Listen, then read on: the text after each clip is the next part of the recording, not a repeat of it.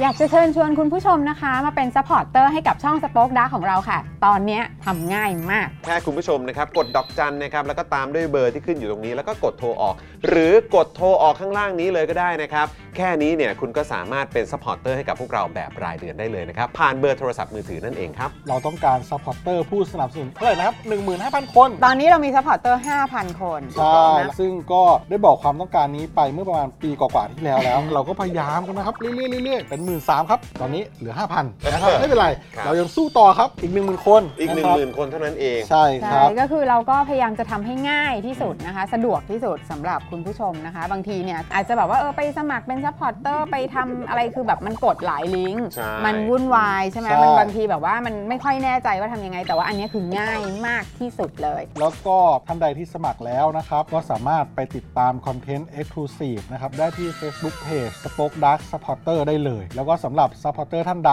ที่เป็นผู้สนับสนุนอยู่แล้วทาง YouTube หรือ Facebook นะครับ ก็สามารถทักแชทเข้าไป บอกว่าเป็น Supporter อยู่แล้วอยากเข้ากลุ่มลับ Exclusive สำหรับผู้สนับสนุนเท่านั้นนะครับ รีบสมัคร แล้วก็รีบทักแชทกันไปได้เลยนะครับ มากันเยอะๆนะคะ อืมสมัครกันเลยครับผม อีก 1 0,000 คนจะถึงเป้าแล้ว มาสนับสนุนพวกเรากัน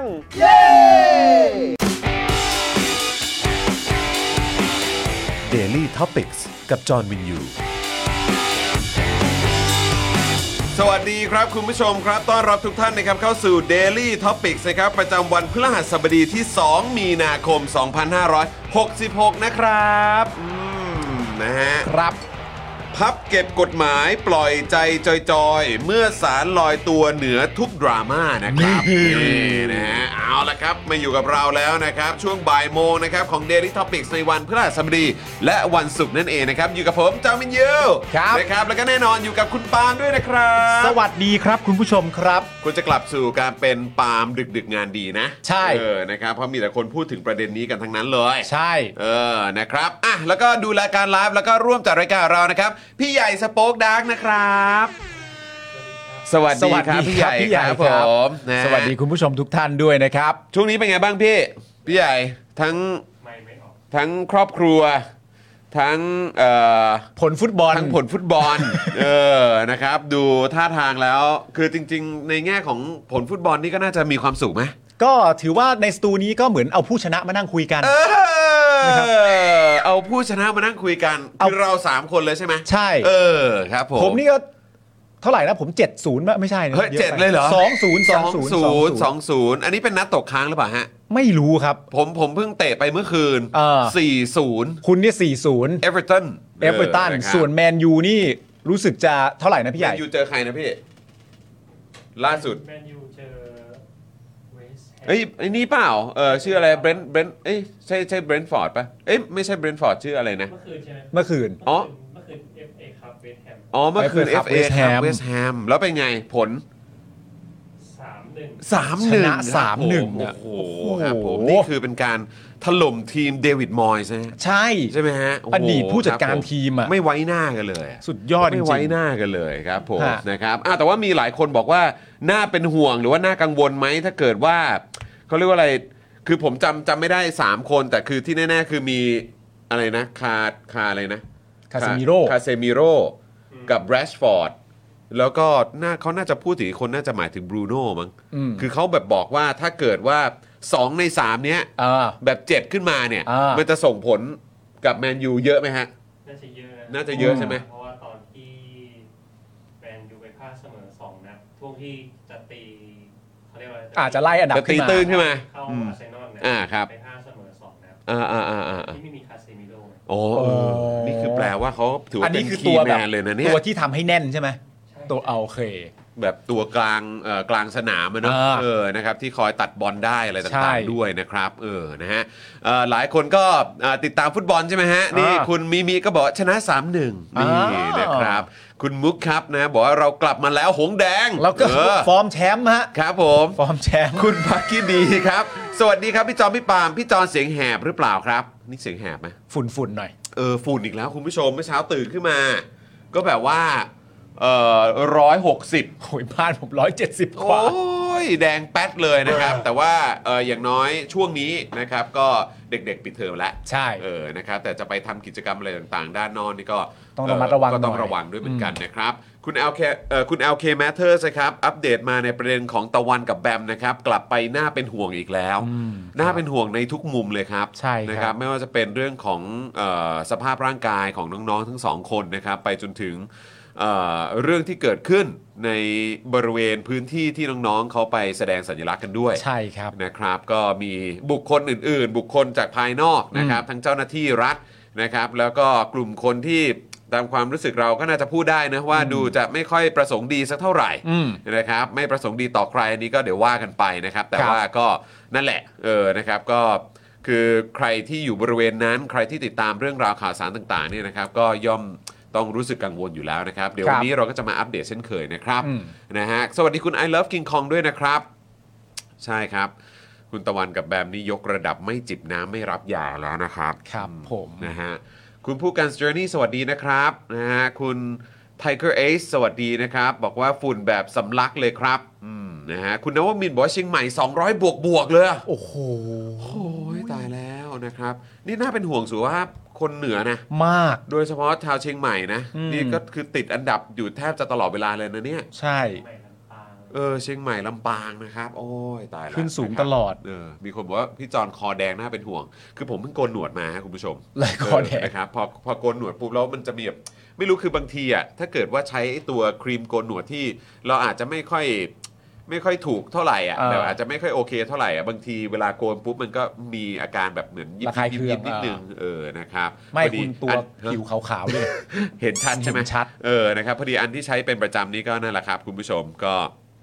เออหมด หมดไป ก็เลยต้องใช้อันอื่นไปก่อนนะครับ ครับ ณเกียร์ครับซูเปอร์แชทมา 100 บาทนะครับ ขอบคุณนะครับ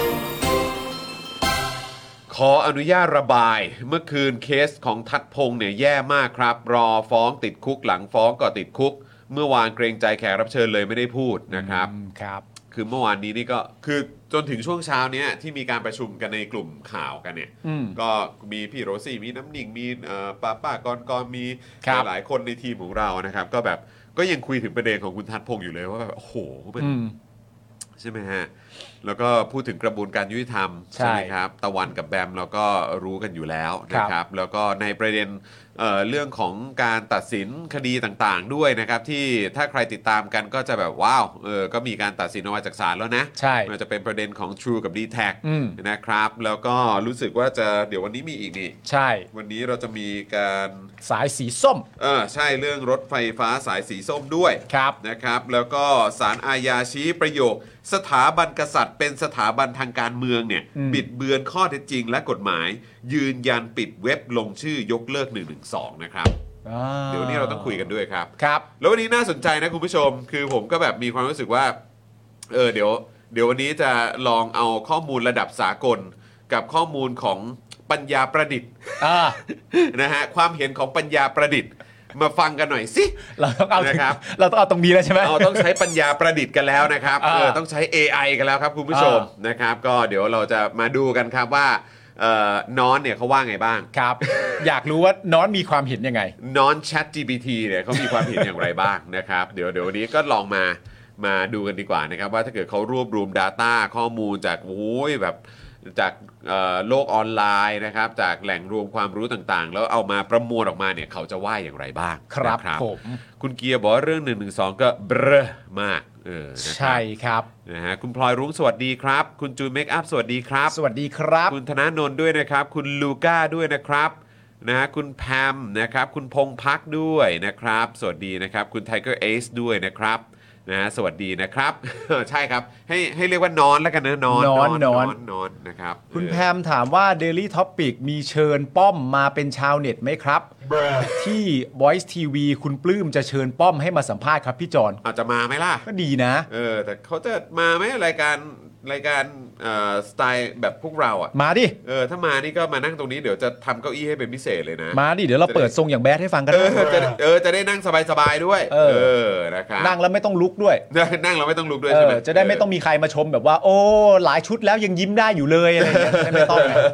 นั่งเลยนั่งยาวๆเลย เออ นะฮะ นั่งชิวๆได้นะครับ ครับ ครับ เออนะฮะอ่ะคุณผู้ชมครับก็ทักทายเข้ามานะครับ แล้วก็ระหว่างนี้นะครับก็มาร่วมเป็นท่อน้ำเลี้ยงให้กับพวกเรา Spoke Dark TV ได้เลยนะครับ ครับ แล้วก็เป็นท่อน้ำเลี้ยงให้กับเจอข่าวตื้นให้กับ Daily Topics ได้นะครับ ด้วยการเอ่อกดดอกจัน 489912411 แล้วก็โทรออกได้เลยนะครับอัน ค นี้ รับ ผูกไว้กับค่าโทรศัพท์รายเดือน เริ่มต้นแพ็กเกจ แรกของเราเนี่ยอยู่ที่ 149 บาทนะครับ ใครใช้ AS และ d t แทเนี่ยนะครับ ก็สามารถสมัครกันได้เลยนะครับ ส่วน True เดี๋ยวเราคงจะมาอัปเดตอีกทีเนาะ ใช่แล้ว เนอะนะครับนะฮะเดี๋ยวแต่เท่าที่อัปเดตมาก็คือเดือนนี้ ใช่ นะครับ แต่จะเป็นวันไหนเดี๋ยวก็คอยติดตามแล้วกันนะครับ ครับ แล้วก็นอกจากนี้คุณผู้ชมยังสามารถเติมพลังให้กับพวกเราแบบรายวันได้ด้วยนะครับ ผ่านทางบัญชีกสิกรไทยนะครับ 0698975539 หรือสแกนเคอร์โคดด้านล่างนี้ได้เลยนะครับคุณผู้ชมครับ ครับ นี่นะฮะนี่ก็เติมพลังให้กับพวกเราตั้งแต่ต้นรายการเลย ครับ นะฮะจะได้คุยกันแบบยาวๆนะครับคุณผู้ชมครับ ครับ นะฮะแล้วก็นอกจากนี้ยังสามารถเป็นเมมเบอร์เป็นซัพพอร์เตอร์ให้กับพวกเราได้ผ่านทาง YouTube Membership เช่นเคยนะครับแล้วก็ Facebook Supporter ด้วยนะครับเอาที่คุณผู้ชมสะดวกเลยนะครับผม ครับผม นะฮะแล้วก็เริ่มต้นอย่างแรกที่ทำได้ง่ายที่สุดเลยนะครับก็คือกดไลค์กดแชร์คลิปนี้กันด้วยนะครับ ใช่ครับ นะฮะ แล้วตลอดรายการก็อย่าลืมซูเปอร์แชทเข้ามาได้นะครับ ถูกต้องครับผม นี่เปิดซาวให้ดูเลย พยายามจะทำท่าแบบไทนี่เค วิงการเดียน เออแต่มันทำไม่ได้จริงๆ นะครับนะฮะเอาเป็นว่าเดี๋ยวเราจะพยายามทำอย่างอื่นทดแทนแล้วกันนะครับ คุณธนนท์นะครับ บอกว่าถ้าป้อมมานี่ก็ขออนุญาตให้เปิดคอมเมนต์ด้วยเราเปิดอยู่แล้วอะ เปิดอยู่แล้วครับผม เปิดอยู่แล้วเปิดอยู่ นะค แล้ว รับนะฮะอ่ะโอเค คุณผู้ชมงั้นเริ่มต้นกันก่อนเลย เราขอบคุณผู้สนับสนุนใจเดียวเรากันก่อนดีกว่านะครับ คุณผู้ชมครับ ได้ครับ เริ่มกันที่ตั้งฮกกีนะครับคุณผู้ชมครับ ตั้งฮกกีบะหมี่กวางตุ้งครับ อาหารที่นี่เนี่ยอุดมสมบูรณ์นะครับ ไปด้วยดราม่าอันแสนอร่อยสำหรับชาวเน็ตในทุกๆวันนะครับผมสั่งได้ที่ Facebook ตั้งฮกกีนั่นเองครับ ถูกต้องครับผมนะครั ครับ บ แล้วก็ต่อเนื่องกันด้วย XP Pen Thailand นะครับ นี่เลยเมาส์ปากการะดับโปรนะครับ เขียนลื่นคมชัดทุกเส้น เก็บครบทุกรายละเอียดในราคาเริ่มต้นไม่ถึงพันนะครับ ดูข้อมูลเพิ่มเติมได้เลยที่เพจ XP Pen Thailand นะครับ รับรองไม่ผิดหวังครับ ครับผมต่อกันที่จินตรักษณ์คลินิกครับผมจมูกพังเบี้ยวทะลุระเบิดมาจากไหนนะครับ มาให้หมอเชษฐ์แก้ให้ได้หมดทุกรูปแบบเลยครับ หมอเชษฐ์เนี่ยนะครับ คือคนที่โรงพยาบาลทั่วไทยโยนงานยากมาให้เสมอครับ อันนี้รู้กันเฉพาะคนในวงการนะครับ เทพจริงเรื่องงานซ่อมจมูกพังนะครับ ต้องหมอเชษฐ์จินตรักษณ์คลินิก สอบถามรายละเอียดไปได้เลยครับ ที่ Facebook จินตรักษณ์คลินิกครับ ครับผมนะครับอ่ะแล้วก็ต่อกันด้วยนี่เลยเฟรนชิกน้ำพริกหนังไก่เกรดพรีเมียม รสชาติจัดจ้าน ถึงเครื่องถึงใจสั่งทางไลน์แอดเฟรนชิกส่งฟรีทุกบ้านนะครับ คุณผู้ชมครับ ครับผมแล้วเรามาต่อกันที่สเต็กแสนอร่อยนะครับผมกับ normal steak ครับผมสเต็กธรรมดาของคนไม่ธรรมดานะครับมาพร้อม 2 เมนูเด็ดครับ ที่บอกได้เลยว่า must try นะครับก็คือสเต็กเป็ดเนื้อนุ่ม หอมกรุ่นละลายในปากนะครับ และสเต็กไก่หมาล่าเผ็ดร้อนหอมเครื่องเทศครับ พร้อมเสิร์ฟแล้วนะครับ ทั้ง 3 สาขานะฮะไม่ว่าจะเป็นสาขาอนุสาวรีย์สาขาบางกะปิ และสาขา ห้วยขวางนะครับผมติดต่อดูรายละเอียดได้นะครับผมที่ Facebook normal steak ครับ ครับผมนะครับอ่ะแล้วก็แน่นอนนะครับฝากคุณผู้ชมนะครับกับคอร์สของพ่อหมอด้วยนะครับนี่เลยนะครับเป็นคอร์สนะครับวิธีลดค่าโฆษณาและขยายฐานลูกค้า ด้วยการเพิ่มออร์แกนิกรีชจากการนับคะแนน และการบริหารโพสต์นะครับคอร์สนี้นะครับเรียนผ่านคลิปยาว 30 นาทีและ PDF 11 หน้านะครับเรียนรัดเรียนไวเข้าใจพื้นฐานไปใช้กับโซเชียลมีเดียได้ทุกแพลตฟอร์มเลยนะครับค่าคอร์ส 2,999 บาทนะครับทักแชทแล้วก็ส่งข้อความไปหาพ่อหมอได้เลยนะครับด้วยการ Search นี่ Facebook Page นี้นะครับคอร์สแก้ปัญหานะครับ DM ไปหาพ่อหมอได้เลยนะครับ หรือโทรไปหาพ่อหมอเลยนะครับ ที่เบอร์ 0858275918 นั่นเองนะครับ ไปพูด ครับ คุยกับรายละเอียดนะครับสำหรับเออคอร์สนี้ได้เลยนะครับ รับรองว่าเป็นประโยชน์กับคุณผู้ชมแน่นอนสำหรับใครที่ทำคอนเทนต์ออนไลน์แล้วก็ทำธุรกิจในโซเชียลมีเดียด้วยนะครับ ครับผม นะฮะ นี่มีคุณนันพัฒน์ส่งมา ว่าว่าเดี๋ยวมาฟังย้อนหลังนะครับ แวะให้นมลูกก่อน โอ้ยได้เลยครับ ได้เลยครับ แวะให้นมลูกก่อนแปล ว่าอะไร กำลังขับรถผ่านนี้เหรอ เออ น่าจะ น่าจะยังไงอะ แวะให้นมลูก เอ ก่อน อสงสัยต้อง ก็เดี๋ยวคือเดี๋ยวไป เดิน เดี๋ยว วนไปหาลูกก่อนไหม อ่า ใน ไป ใน เช็ค ห้องในห้องในห้องนอนอะไรอย่างนี้ อ่า เออ แล้วก็เดี๋ยวแบบให้ให้ให้คุณลูกเนี่ย ได้เติมพลังก่อน อาจจะตื่นจากนอนกลางวันพอดี ครับผม นะครับ ครับผมนะฮะ คุณชราบุตรบอกว่ามาแววนะฮะทำเก้าอี้เด็ก อ๋อ หมายถึงว่าถ้าสมมติว่าป้อมมาใช่ไหมให้ทำเก้าอี้เด็กไว้ให้ใช่ไหมอ๋อโอเคครับผม คุณเลิฟคิงคอมบอกว่ากกตนี่ควรมาซื้อโฆษณาเพื่อกระจายข่าวนะครับอ๋อ เอ้ยเพื่อกระจายข่าวใช่ไหม กระ ฮะ จายประชาสัมพันธ์การเลือกตั้งอย่างเงี้ยเหรอฮะ เอออ่ าโอเคได้ นะฮะอ่ะโอเคนะครับคุณผู้ชมครับเอ่ออันนี้คืออะไรฮะปะปาปิรุสครับครับนี่คือยังไงนะฮะปาปิรุสครับคือ อ่าไม่ทราบ เออ นะครับ คุณแพมบอกว่าพูดถึงตั้งฮกกี้ในยามทานเมื่อคืนเนี่ยอาจารย์พิษแกจะชวนน้องกายไปกินอยู่ครับพี่จอน อ่า ครับ ดีเลย ผม ดีเลยดีเลย นะครับฝากเรื่องมวยคู่เอกที่บชนด้วยครับ อย่างฮาเลยครับ อ่า เออ นะครับ มีมวยคู่เอกที่บชนคู่ใหม่อีกแล้วเหรอครับ หรือว่า มี ยังไง เรื่อยๆเหรอฮะ เดี๋ยวมาฟังย้อนอ่อน อ่าโอเค คุณอนันทพัฒน์บอกมา ครับ ณ ผม พลอยรุ้งนะครับ บอกว่าคิดว่ากำลังขับรถ เออ อ๋อ นะครับ คุ ครั ณ บ สิงห์ทอง ผม บอกว่าวีคหน้าขอคุณจิรัตน์นะครัช อ่า เออ นะครับ เออ ครับผม โอ้ คุณผู้ชมก็มากันเยอะเหมือนกันนะเนี่ย ฮะ เออ ไอ้คำถามที่คุณอยากจะถามคุณผู้ชมอ่ะ อยากจะถามตอนนี้เลยไหม หรือว่าอยากจะเก็บไว้ตอนช่วงท้ายที่เรานั่งเมาส์กัน เมาส์กันก็ได้ มาตอนช่วงท้ายใช่ไหม ช่วงท้ายก็ได้ ตอน จะได้ ช่วง แบบ ท้ย เข้ามา แล้วกันนะ เต็มๆก่อน เออ นะครับ อ่า อ่ะคุณผู้ชมครับ งั้นก็อย่ารีรอ อย่ารอช้า เรามาเริ่มต้นข่าวแรกกันเลยดีกว่าเนาะ ได้ครับผม นะครับสำหรับประเด็นที่ศาลปกครองนะครับ สูงสุดพิพากษายกฟ้องคดีที่ BTSC นะครับฟ้องคณะกรรมการคัดเลือกประมูลรถไฟฟ้าสายสีส้ม จากการแก้ไขหลักเกณฑ์ TOR ครับ ครับผม คุณผู้ชมน่าจะพอจำกันได้เนอะ ใช่ใช่ใช่ใช่ นะครับเพราะว่าเราก็นำเสนอเรื่องนี้กันไป ใช่ นะครับเรานำเสนอเรื่องนี้ในเจาะข่าวตื้นด้วย ใช่ นะครับแล้วก็นำเสนอเรื่องนี้ใน Daily t o p i c ของเราหลายวันต่อเนื่องติดต่อกันด้วยนะครับ ครับผม นะฮะอ่ะเริ่มต้นกันเลยแล้วกันเนาะ ได้เลยครับ นะครับ อ่าเมื่อวานนี้ครับคุณ ค ผู้ รับ ชมครับศาลปกครองสูงสุดนะครับมีคำพิพากษายืนตามศาลปกครองชั้นต้นครับ ก็คือยกฟ้องนะครับคดีที่บริษัทระบบขนส่งมวลชนกรุงเทพจำกัดมหาชนนะครับหรือ BTSC ผู้ให้บริการรถไฟฟ้า BTS นะครับยื่นฟ้องคณะกรรมการคัดเลือกนะฮะตามมาตรา 36 แห่งพรบการร่วมลงทุนระหว่างรัฐและเอกชน พศ 2562 นะครับ โครงการรถไฟสายสีส้มนะฮะช่วงบางขุนนนท์ถึงมีนบุรีนะครับผมเอ่อสุวินทวงศ์นะครับ กับพวกนะครับรวม 2 รายนะครับ กรณีมีการแก้ไขหลักเกณฑ์ และวิธีพิจารณาผู้ชนะการประมูลเอกชนนะครับ ประกวดราคาโครงการรถไฟสายสีส้ม ครั้งทีหนึ่1 ครับ โดยสารเนี่ยนะครับก็พิเคราะห์แล้ว เห็นว่ากรรมการคัดเลือกของรอฟมเนี่ยนะฮะมีอำนาจตาเอ่อมีอำนาจดำเนินการตามกฎหมายในการแก้ไขหลักเกณฑ์ และวิธีการพิจารณาผู้ชนะคัดเลือกเอกชนร่วมลงทุน โดยไม่ต้องจัดให้มีการรับฟังความคิดเห็นของประชาชน ไม่เป็นการละเมิด ไม่เป็นการใช้ดุลพินิษโดยมิชอบ เป็นการกระทำที่ชอบด้วยกฎหมาย จึงพิพากษายกฟ้องครับ อ่านะครับวันนี้คือเปิดมาแล้วก็เป็นเอ่อเรื่องราวของศาลเลยนะครับคุณผู้ชม ใช่ ครับ วันนี้จะมีหลายประเด็นที่เกี่ยวข้องกับศาล ใช่ นะครับเพราะฉะนั้นก็เลยจะเอามาแชร์เอามาเล่าให้คุณผู้ชมฟัง ใช่ครับ นะ จริง ๆ ประเด็นเรื่องรถไฟสายสีส้มเนี่ยมี ครับ ทั้งอยู่ในสภา ครับ มีทั้งเป็นประเด็นของคุณชูวิทย์โดยตรงที่กำลังพูดถึงณขณะนี้อย่างโหดมาก ๆ ด้วย ครับผม นะครับผมซึ่งประเด็นคุณผู้ชมก็น่าจำกันได้ก็คือประเด็นการยกเลิกหลักเกณฑ์นะครับ อ่ะ ผมจากตอนแรกเนี่ยเอ่อไม่ว่าจะเป็นราคาอะไรต่างๆกันานาเหมือนทรงมันมาเข้าใจง่ายอยู่แล้ว อ่า แต่พอมายกเลิกหลักเกณฑ์มันกลับกลายเป็นว่าเหมือน ว่ากันว่าเหมือนพยายามทำให้มีเจ้าเดียวที่จะสำเร็จตามหลักเกณฑ์นั้นอะไร เพ อย่า ราะ ง ว่าเท่า นี้ ที่ดูแล้วก็คือแบบเฮ้ยอ้าวทำไมถึงมีหลักเกณฑ์หรือรายละเอียด เออ ที่มันแบบดู คืออาจจะไม่รู้ว่าจะใช้คำว่าเฉพาะเจาะจงได้ไหมอ่ะ ใช่ เออ แต่มันก็แบบโอ้โห อ่า คืออย่างนี้เลยเหรอ อ่า เออ ก็เลยแบบหลาย ๆ คนก็รู้สึกแม่งๆอะนะฮะ ใช่ใช่ เออ ใช่ ผม ครับ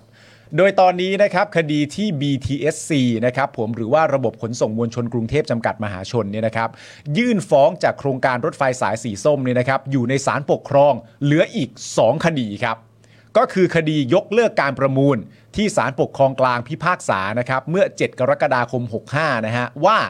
การยกเลิกประมูล ผลจากการเปลี่ยนหลักเกณฑ์ครั้งนั้นไม่ชอบด้วยกฎหมาย ซึ่งตอนนี้เนี่ยนะครับก็รอศาลปกครองสูงสุดมีคำพิพากษาครับ อันนั้นอีกอันนั้นคืออีกคดีหนึง อีก นะ คดีนะ อ่า อีกคดีนะครับ แล้วก็ยังมีอีกคดีหนึ่งอีก ครับ นะครับก็คือคดีที่ BTSC ฟ้องประเด็นที่มีการกีดกันไม่ให้เข้าร่วมประมูล ซึ่งเป็นคดีล่าสุดครับที่ศาลปกครองกลางรับไว้พิจารณา ตอนนี้เนี่ยอยู่ในขั้นตอนการพิจารณายังไม่กำหนดนัดไต่สวนเพิ่มเติมครับ คือคุณผู้ชมต้องเข้าใจนะ ว่าแบบเหมือนคือมีมาสักคดีหนึ่งก็ปวดหัวแล้วครับ อ่าน นี้คือเอาตรงๆนะสำห ใช่ รับคนที่แบบว่า ผ่านการมีคดีความอ่ะ ใช่ คือมันก็มีคดีหนึ่งก็ปวดหัวครับ ใช่ นะฮะแต่ว่าถ้ายิ่งมีหลากหลายคดีแบบนี้ยัวเยียนะ ใช่ ยัวเยียนะครับ แต่ว่าอันนี้คือสำหรับผมอ่ะมันคือระดับบุคคลนะ แต่อันนี่ ใช่ คือระดับองค์กรอ่ะ ใช่ คือแม่งต้องแบบ โอ้โห ใส่กันยับขนาดไหนล่ะครับ มันก็ต้องเอากันให้ขาดนะครับ ครับ แล้วประชาชนก็จะได้รับทราบด้วย เพราะว่ายังไงก็แล้วแต่มันมีส่วนร่วมกับประชาชนแน่นอน ครับ แต่ว่าอันเนี้ยมันมันน่าสนใจตรงที่ว่า ไอ้ตัวตรงคดียกเลิกการประมูลเนี่ยเออที่มีการประมูลและยกเลิกการประมูลไปเนี่ย ครับ ตอนนั้นน่ะคือศาลปกครองกลางเนี่ยพิพากษาว่าการยกเลิกการประมูลเนี่ยผลจากการเปลี่ยนหลักเกณฑ์ครั้งนั้นเนี่ยไม่ชอบด้วยกฎหมายนะ เออ ไอ้อันตรงนั้นน่ะไอ้อัน เออ ยกเลิกการประมูลน่ะศาลปกครองกลางพิจารณาแล้วบอกไม่ชอบด้วยกฎหมายนะ ครับ แต่พอมาเป็นไอไอประเด็นเรื่องเนี่ยการแบบยื่นการเปลี่ยนเปลี่ยนกฎเกณฑ์อะ TOR TOR เออ การเปลี่ยน ครับ กฎเกณฑ์อะกลับกลารว่าอันนี้นายกฟ้องนะ เออแปลกเนอะ เออ แต่ก็คือหมายความว่าคือไอ้การเปลี่ยนเปลี่ยนตรงนั้นเนี่ย เออ ก็อาจจะไม่ได้ผิด อืม เออแต่ว่าถ้าตรงเรื่องของการไปยกเลิกการเอ่อประมูลใช่ไหม เออ ของครั้งแรกแบบนั้นอ่ะอันนั้นอ่ะ ใช่ ผิด ถูก ก็ มันอาจริง ๆ มันก็เป็น 2 เรื่องที่แตกต่างกัน ใช่ แต่อยากจะเมนชั่นให้คุณผู้ชมฟังเฉยๆว่าในขยักไหนสารว่าอย่างไร เออ บ้าง แต่เขาอาจจะมองว่าเออนั้นมันเป็นเหตุการณ์ที่เกิดขึ้นก่อนเนาะ อ่า อะไรอย่างนี้หรือเปล่านะครั ใช่ครับผม อ่ะเดี๋ยวก็ว่ากันไปนะครับ คุณบักกี้ดีนะครับ ก็ซุปเปอร์แชทมา 40 บาทนะครับ เสิร์ฟน้ำผึ้งมะนาวพี่จอนซะหน่อยเสียงแหบๆเออเสียงมันจะขึ้นจมูกนิดนึงคุณผู้ชม ใช่ เพราะว่า ใช่ใช่ วันนี้ฝุ่นเยอะจริง ๆ ครับ คุณผู้ชมก็คิดซะว่าฟังคุณแบงค์วงแคลสร้องเพลงก็ได้ครับ เช็ดน้ำตาเขาไม่ได้ร้องว่า งื้อบอก เอาละละละละ เขาร้องเป็นประมาณงิ้วอ่ะ อ๋อ เคยฟังป่ะที่เขาร้องว่าเช็ดน้ำตาแล้วไปกินปลาไหลอ่ะ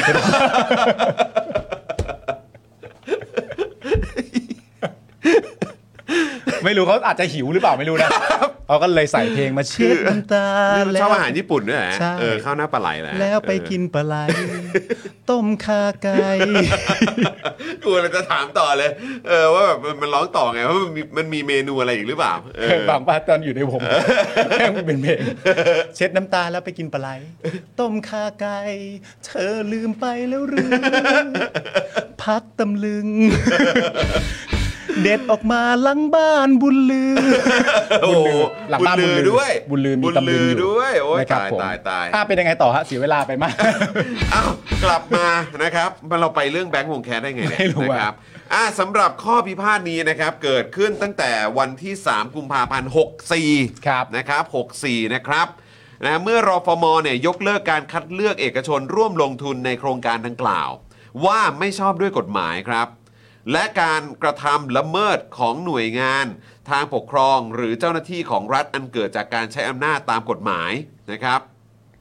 หลังจากที่ก่อนหน้านี้เนี่ยนะครับในวันที่ 3 กรกฎาคม 63 รฟม ได้ประกาศเชิญชวน การร่วมลงทุนระหว่างรัฐและเอกชนในโครงการรถไฟฟ้าสายสีส้ม ครับ ช่วงบางขุนนนท์อ่าถึงมีนบุรีหรือว่าสุวินทวงศ์นะครับ ครับ ยะทาง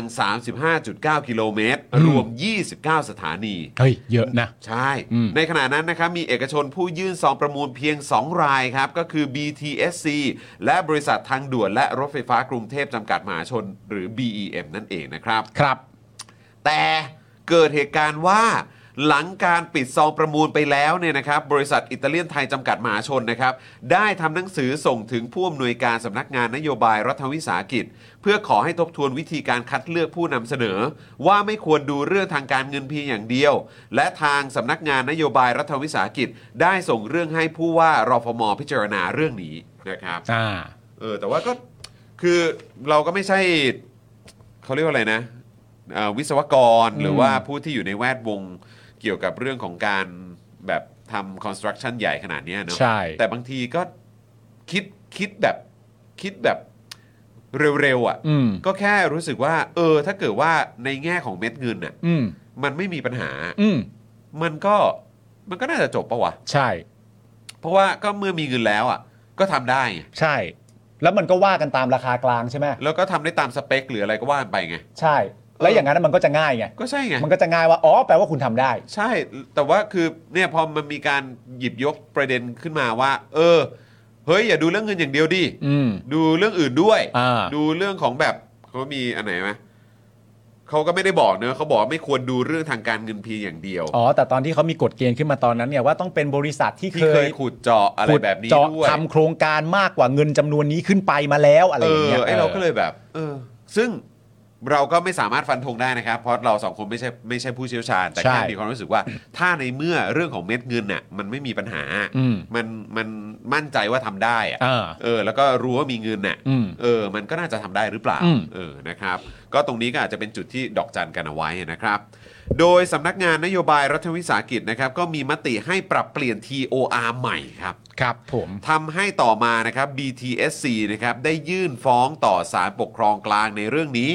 กระทั่ง 19 ตุลาคม 63 ครับนะฮะศาลปกครองเนี่ยนะครับ มีคำสั่งคุ้มครองชั่วคราว เอ๊ะเดี๋ยวก่อนนะต้องต้องเช็คต้องเช็คเอ่อปีอีกทีนะ อืม นะครับเพราะว่าเมื่อสักครู่นี้เราพูดถึงข้อพิพาทที่เกิดขึ้นในช่วงปี 64 หกสี่แล้วครับ นะครับแต่ว่าเนี่ยก็ 19 ตุลาคมนะครับ ครับ ศาลปกครองกลางเนี่ยมีคำสั่งคุ้มครองชั่วคราว และให้กลับไปใช้เกณฑ์การคัดเลือกเดิม อืม นะครับ แต่ทางรฟม และคณะกรรมการคัดเลือกเนี่ยนะครับ ยื่นอุทธรณ์ต่อศาลปกครองสูงสุด ขอระงงับคำสั่งของศาลปกครองกลาง ที่สั่งทุเลาการบังคับใช้หลักเกณฑ์ ใหม่ นะครับแม้ว่าข้อพิพาทดังกล่าวเนี่ยยังเป็นคดีนะครับ แต่รฟม ก็เดินหน้าเปิดซองประมูลอีกครั้ง เออ ซึ่งย้อนกลับมาเรื่องตอนที่เขาปิดซองประมูลไปแล้ว ใช่ อะ่ะก็ในึกเมื่อมันปิดไปแล้ว เรื่องมันก็น่าจะจบแล้วปะวะ ใช่ เออ นะครับ ถ้าเอ่อได้มีการเปิดซองประมูลอีกครั้งนะครับ โดยมีผู้ยื่นซองประมูล 2 กลุ่ม ครับ บริษัททางด่วนและรถไฟฟ้ากรุงเทพจำกัดมหาชนหรือ BEM แล้วก็ ITC อืม ผู้เดินรถไฟฟ้าจากเกาหลีนะครับ ซึ่ง BTSC เนี่ยไม่เข้าร่วมประมูล เพราะมีการเปลี่ยนแปลง TOR บางข้ออทำให้ทาง BTSC เนี่ยขาดคุณสมคุณสมบัติในการเข้าประมูล อ่า นะครับ โดยผู้ชนะการประมูลครั้งใหม่เนี่ยก็คือ BEM ครั้งใหม่นะ ใช่ครับผม อ่า อันนี้คือ หลัง ครั้ หลั ง ง ใหม่หลังจากที่ยกเลิกอันเก่าไป และเปลี่ยนเกณฑ์แล้ว ใช่ อ่า นะครับ ก็คนที่ชนะเนี่ยก็คือ BM ที่ อืม ยื่นข้อเสนอขอให้รัฐเนี่ยต้องจ่ายเงินสนับสนุน 78,288 ล้านบาท ครับ ในขณะที่การประมูลรอบแรกเนี่ย BTSC เนี่ยเสนอให้รัฐจ่ายเงินสนับสนุน 9,675 ล้านบาท โอ้ย ต่างกันนิดเดียวมั้งเนี่ย 78,000 กับ 9,000 อ่า นะครับ น้อยกว่าการประมูลรอบใหม่ถึง 68,613 ล้านบาท ใช่ ก็อย่างที่ก็คือมันมีราคากลางใช่ไหม ก้อนเนี้ยแหละที่ถูกหยิบยกขึ้นมาพูดในสภาไงใน ใช่ การอภิปราย มัน อะ มีราคากลางแล้วเดี๋ยวก็วัดดูว่าเอ่อบริษัทเอ่อที่เป็นเอกชนเนี่ย บริษัทไหนใด ๆ ที่ก็เหมือนมาเหมือนมาขอเงินจากทางภาครัฐอ่ะ ครับ ในจำนวนที่น้อยกว่า ครับ เออ แต่ทีนี้เนี่ยทางทาง BTSC ก็เหมือนที่เราเคยรายงานไปแล้วว่าเขาเก็บซองไว้อะ ครับ เขาเก็บซองไว้ว่าซองที่เขาเคยยื่นอ่ะเออแล้วพอซองที่เขาเคยยื่นมันมาเปรียบเทียบกันดูมันกลับเป็น 9,675 ล้านบาท กับอันใหม่ที่ชนะการประมูลของ BEM เนี่ยคือ 78,000 ล้านบาท 7 เออ 8 0 0 ล้านบาท ใช่ครับ ครับผม โดยประเด็นนี้นะครับก็มีหลาย ๆ คนออกมาตั้งข้อสังเกตถึงความ ไม่ชอบมาพากลของการประมูลนะครับ ครับ โดยคุณสามารถราชพลสิทธิ์นะครับผมอดีตรองผู้ว่ากทม จากพักประชาธิปัตย์นะครับก็เคยโพสต์ Facebook ไว้เมื่อวันที่ 17 กันยายน 65 นะครับ เกี่ยวกับเรื่องความต่างของงบที่รัฐต้องจ่าย สนับสนุนจากการประมูลรอบที่ 2 ที่รัฐต้องจ่ายมากกว่าการประมูลรอบแรกเนี่ยเกือบ 70,000 ล้านบาทอะยังไงกันน่ะนะฮะ ในขณะที่วันที่ 15 กุมภาพันธ์ที่ผ่านมาเนี่ยนะครับในการอภิปรายไม่ไว้วางใจทั่วไปแบบไม่ลงมติ 152 เนี่ยนะครับผมสสสุรเชษฐ์ประวินวงศ์วุฒิเนี่ยนะครับจากพรรคก้าวไกลเนี่ยก็ได้หยิบยกประเด็นนี้ไปอภิปรายว่ามีความไม่ชอบมาพากลในการล้มประมูลตั้งแต่ครั้งแรกนะครับการคัดเลือกเอกชนร่วมประมูลครั้งที่ 2 โดยการแก้ไขหลักเกณฑ์ TOR และทำไมการประมูลรอบที่ 2 ถึงมีส่วนต่างที่รัฐต้องจ่ายเงินสนับสนุนเพิ่มขึ้น จากการประมูลรอบแรกเนี่ยถึง 68,000 ล้านบาท ทั้งที่จำนวนสถานี ความยาวของสถานีและอื่นๆ ก็มีรายละเอียดเหมือนเดิม และให้ประชาชนจับตารัฐบาลเตรียมดันโครงการรถไฟฟ้าสีส้ม ผ่านครมทิ้งทวนในวันที่ 14 มีนาคมนี้ก่อนจะยุบสภาด้วยนะครับ ขณะที่ต่อมาอีกไม่กี่วันครับ คนนี้ก็มาครับ ครับ คุณชูวิทย์นะครับผมก็ได้ตั้งโต๊ะแฉหน้าทำเนียบเลยนะครับ ว่าในการประมูลรอบ2เนี่ยนะฮะคุณชูวิทย์บอกว่ามีการหัวประมูลกับเอกชนเพื่อรับเงินทอนเลยนะ และนำไปเป็นทุนในการเลือกตั้ง ที่จะมาถึงของพักการเมืองบางพักหรือไม่ ก็นั่นแหละครับ คนเราก็สงสัยกันได้แหละครับ อ่า นะแต่ประเด็นก็คือว่าจะมีหลักฐานมีคำชี้แจงนะครับ จากคนที่มีหน้าที่รับผิดชอบ อืม หรือว่ามีส่วนเอ่อรับผิดชอบในประเด็นนี้เนี่ย อืม จะตอบออกมาได้เคลียร์ขนาดไหน ใช่ นะครับ แต่ว่า 3 ประเด็นหลักเนี่ยมันก็ชัดเจนใช่ไหมที่ประชาชนถามหาและทำความเข้าใจและตอบได้ง่าย ซึ่งในความเป็นจริงหลักฐานก็ไม่น่ายาก 1 ก็คือยกเลิกการประมูลครั้งแรก ครับ 2 ก็คือ TOR ที่เปลี่ยนกฎเกณฑ์ อืม และอันที่ 3 ก็คือทำไมเงินที่ขอจากรัฐจากการประมูลครั้งแรก มาถึงการประมูลครั้งที่ 2 ถึงมีระยะเงินที่ห่างกันถึงประมาณ 68,000 ล้านกว่าบาทเนี่ยทั้งทั้งที่ความยาวและโครงสร้างทุกอย่างรายละเอียดยังเหมือนเดิมเนี่ยอันนี้เป็น 3คำถามที่ obvious มาก ใช่ เห็นตรงและชัดเจนมาก ใช่ใช่ใช่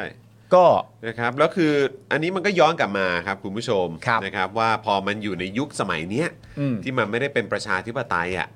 นะครับ ที่มันมันต่อเนื่องมาจากการทำรัฐประหารที่ทุกคนก็รู้อยู่แล้วการทำรัฐประหารเนี่ยมันเป็นต้นต่อของการคอร์รัปชันระยะยาวนะ ใช่ ครับหรือว่ามันจะกินเวลาได้ค่อนข้างนานเลยแหละ ครับ นะครับเนี่ยมาจนถึงตอนเนี้ยจากปี 57 จนถึงปีปีเนี้ยครับ66อะครับ หลาย ๆ เรื่องเนี่ยประชาชนก็ไม่ได้คำตอบที่มันเคลียร์เลยนะครับ ครับ แล้วพวกนี้ก็ยังสามารถแบบลอยหน้าลอยตา ชิวๆได้แบบเฉย ๆ เลย ใช่ นะครับสบายๆนะครับ แล้วเราก็กลับกลายเป็นว่าต้องไปหวังเอ่อได้ข้อมูลเพิ่มเติม หรือว่ามีคนไปผลักดัน คือไม่ใช่แค่ฝั่งสื่ออย่างเดียวนะ คือต้องมีคนไปชนให้อะ เออ แล้วคนคนนั้นก็ต้องเป็นคนแบบคุณชูวิทย์อ่ะ เออ เข้าใจไหมฮะ ซึ่งแบบนี่ประเทศเรามันมาอยู่ในจุดนี้กันแล้วเนอะเออนะครับ แล้วตอนนี้ก็ไปมีประเด็นเหมือนทำพยายามทำให้คุณชูวิทย์เป็นบุคคลไม่น่าไว้ใจ อะไรอย่างนี้ย ว่ารับอะไรฝั่งไหนกันมา แล้วพอรับอะไรฝั่งไหนกันมานี่กระแสข่าวมีมาจากทุกฝั่งเลยนะ รับงานใครมาบ้างใช่ไหม รับงานใครมาบ้าง เออครับผม มีใคร หด อยู่ ฮะ เบื้องหลังหรือเปล่า โอ้ยครับ ผมโดนแบบมีชื่อกันมาเต็มอ่ะ เออ นะครับ มีชื่อกันมาจากทุกฝั่งด้วยนะ มีชื่อกันมาจากทุกฝั่ง โอ้ และจากทุกฝั่งนี่ก็ท็อปท็อปทั้งนั้น ครับ ผม โอ้โห โอ้โหยุคนี้นี่คือแบบ คือกูจะมองยังไงดีวะเนี่ย เออ กับสิ่งที่มันเป็นไปในสังคมของเราตอนเนี้ยเพราะว่าก็คือเหมือนแบบทุกฝั่งแม่งคือ แบบ แม่งคือแม่งมีแม่งมีหลากหลายฝั่งมากอ่ะ ใช่ หลากหลายฝั่งมาก แล้วก็ดูจะมีอ g e n d a ของตัวเองมาก ๆ ด้วย ใช่ใช่ จะพักขนาดใหญ่พักขนาดกลางพักขนาดเล็กพักเกิดใหม่พักอะไรก็ตามอะไรเงี้ย เออ คือแบบอุ้ยเต็มไปหมดเลยเนาะ และสำหรับผมว่าความฮาและความตลกของมันก็คือว่า สมมุติว่าเราจะวิเคราะห์เปิดประเด็นเรื่องคุณชูวิทย์ว่ามีใครอยู่เบื้องหลัง เออ รับงานใครมาหรือเปล่าอะไรอย่างเงี้ยแล้วมันมีกระแสข่าวอะไรออกมามากมาย ว่าน่าจะเป็นคนนี้หรือเปล่าเพราะแบบนี้ หรือน่าจะเป็นคนนี้หรือเปล่า เพราะว่าจำได้ไหมมันไล่มาแบบนี้แบบนี้แบบนี้ แล้วทุกคนน่ะ ต้องมีความพยายามที่จะมาวิเคราะห์คุณชูวิทย์ให้ไม่เกี่ยวกับฝั่งตัวเองอ่ะ เออเออเออ มันไม่ได้อ่ะมัน เออ สุดยอดมาก ใช่ครับนะฮะก็เอาเป็นว่าเราก็เอ่อพยายามคือจะฟังจะติดตามไว้บ้างก็ได้ครับนะฮะเอาไว้เป็นเหมือนแบบข้อมูลอ่าเสริม า หรือว่าเอาเป็นมาเป็นข้อมูลมาประดับเพิ่มเติมอะไรแบบเนี้ย อ่า แต่เมนหลักจริง ๆ แล้วเราก็ต้องดูกันที่แฟกต์นะ ใช่ รับ ดูข้อมูลนะครับ อย่างเรื่องรถไฟฟ้าสายสีส้มเนี่ยก็คือเราก็ดูกันเลยเกี่ยวกับเรื่องไอ้ข้อพิพาทตรงเนี้ยแหละ อืม แล้วก็คือไอ้ประเด็นว่า เออแบบพักภูมิใจไทยเกี่ยวข้องอะไรยังไงบ้างคุณชูวิทย์ว่าอย่างไร เออ มันเกี่ยวข้องกับการแบบความไม่โปร่งใสอะไรยังไงบ้าง เกี่ยวกับพักเกี่ยวกับตัวนักการเมืองคนไหนหรือเปล่า อันนี้ก็อีกเรื่องหนึ่ง อ่าน นะครับซึ่งอันนั้นมันก็ต้องต่อเนื่องมาอยู่แล้วแหละ อืม นะครับแต่ประเด็นสำคัญที่สุดก็คือว่าเฮ้ยไอ้ส่วนต่างขนาดเนี้ย อ่า แล้วไอ้การเปลี่ยนแปลงนั่นเปลี่ยนแปลงนี่ทั้งทั้งๆที่มีการดำเนินการอะไรต่างๆไปเรียบร้อยแล้วอ่ะมันมันมันโอเคเหรอวะ ใช่ มันถูกต้องเหรอ ห วะ มายถึงว่าไอ้ประเด็นเรื่องที่เป็นข้อไม่ใช่ข้อเท็จจริง เป็นเรื่องที่ตั้งข้อสงสัยและตั้งคำถามไว้เนี่ย เออ ไอ้ประเด็นเนี้ยไม่เกี่ยวกับผู้พูด ใช่ เกี่ยวกับเรื่องข้อมูลว่าในเมื่อข้อมูลมันออกมาแล้วเนี่ยคนเสียหายคือประชาชนแน่ ใช่ ๆ ถ้าจะตามก็ตามตรงนี้ก็ได้ ใช่ครับ แล้วก็ท้ายที่สุดแล้วศาลนะครับที่หรือว่ากระบวนการยุติธรรมนะครับ ที่ประชาชนคาดหวังนะครับ ครับ เขาจะตัดสินออกมาอย่างไรบ้าง เดี๋ยวเราเอามานำเสนอครับ ครับ นะฮะในยุคที่เนี่ยแหละครับนะฮะก ที่ บ ป วน ระชาชนคาดหวัง ประชาชนก็คาดหวังกับกระบวนการยุติธรรมนะครับ เพราะมันสุดยอดใช่ไหม ก็อยู่ในสังคมมันเนอะ ครับ เออนะครับคุณจะไปหวังพึ่งใครวะ ครับผม เออนะครับก็ อย่าทำให้อะไรฟ้าผิดหวัง ใช่สาร ครับ สารตะกร้าได้ไหมกูเนี่ยสารตะกร้าได้ไหม นะครับ คุณอินบาถามว่าเข้าข่าวหรือยัง จบไปหนึ่งข่าวแล้ว จ ครับ บ ไปหนึ่งข่าวแล้วครับ จบไปหนึ่งข่าวแล้วครับอ๋อคุณอินบามาไม่ทันอ่ะอ่านข่าวหนึ่งใหม่ก็ เอ้ ได้ ย เพราะเดี๋ยวจะเอาใจไปหน่อย ดูย้อน นะ ได้ดูย้อนได้ ดูย้อนได้ เ โอเค นะครับอ่ะคุณผู้ชมมาต่อกันที่อีกหนึ่งข่าวที่เกี่ยวกับสารดีกว่านะครับ คือจงๆ วันนี้สารเยอะนะครับ จริงๆแล้วก็เมื่อวานเนี้ยแหละ อ่า ข่าวนี้นะครับ แต่ด้วยความที่เวลาเนี่ยมันค่อนข้างเอ่อกระชั้นนิดหนึ่ง ใช่ นะครับเราก็เลยข้ามข่าวนี้ไป แต่ก็รู้สึกว่า เออไหนๆวันนี้ก็คุยเรื่องสารแล้ว อ่าน นะครับคุยเรื่องของกระบวนการยุติธรรมแล้วก็ ใช่ มาต่อกันหน่อยดีกว่า ใช่ นะเอาข่าวใหญ่อีกข่าวหนึ่ง อ่าม มาเล่าให้คุณผู้ชมฟังเพิ่มเติมละกัน แต่อันเนี้ยไม่ใช่สารเอ่อปกครองกลางแล้ว ครับ อันนี้เป็น ของใครของผมเหรอนะฮะเอามีมีคนโทรมาไหมฮะ อ๋อ มันต่อนี่อยู่เปล่า ต่อโรดอยู่ ไม่ไม่คือผมไม่เคยตอบหรอก อ้าวเหรอ เออ แล้วทำไมมันดังเข้ามาเนอะ ต้องดู ต้องดูต้องดูไม่แน่มันอาจจะต่ออยู่ก็ได้ แบบแบบ ต่อ เรา อัตโนมัแบบติเราไม่รู้ตัว เออนะครับโหตกใจเลยนะฮะ ไม่ใช่โทรมา พอกำลังพูดเรื่องสารปุ๊บมีคนโทรเข้ามาเลย เออ ตกกระจายหมดเลยคุณผู้ชมนะครับ อ่ะแล้วก็เมื่อกี้คุณเอ่อพี่เชฟบะป่ะซูเปอร์แชทมา 40 บาทด้วยนะครับ ครับผมขอบคุณครั ขอบ บคุณมากนะครับผม ซาวนี้มาได้ยังไง เออ คุณซียูเกนก็มาเป็นเมมเบอร์กับเราด้วยนะครับ ขอบคุณมากเลยนะครับผม คุณไลนิ่งเก็บบอกว่าตกใจนึกว่าโทรศัพท์ผมเข้า เนอะเอ้ยเราก็แบบ เฮ้ย กูต่อเหรอ เออก็ไม่ได้ต่อนะ อ่าหลายๆคนบอกให้รับเลย เดี๋ยวก่อน อยา ก็ ก ได้ รู้ใช่ไหม เดี๋ย ว่า ก่อน ใคร ก็ได้ เออนะครับอ่ะคุณผู้ชมคราวนี้มาต่อที่ประเด็นของสารอาญาคดีทุจริตนะครับ ยกฟ้อง 5 กสทชนะครับ ครับ ไม่ผิดม 157 นะครับ มีมติรับทราบ อืม รับทราบนะครับ ให้ควบรวมกิจการ True แล้วก็ d t แทนะครับ ชี้ว่าปฏิบัติถูกต้องตามขั้นตอนกฎหมายนะครับ โอเคเลยล่ะเนี่ย เมื่อวานนี้นะครับสารอาญาคดีทุจริต และประพฤติมิชอบกลางนะครับตลิ่งชัน นัดฟังคำพิพากษาชั้นตรวจคำฟ้อง คดีที่ธนิการบำรุงศรีนะครับ ยื่นฟ้องบอร์ดกสทช 5 ราย เรื่องความผิดต่อตำแหน่งหน้าที่ราชการ โดยคดีนี้นะครับ โจทยื่นฟ้องสรุปว่า โจทเนี่ยเป็นผู้ใช้บริการโทรศัพท์เคลื่อนที่ของบริษัท AIS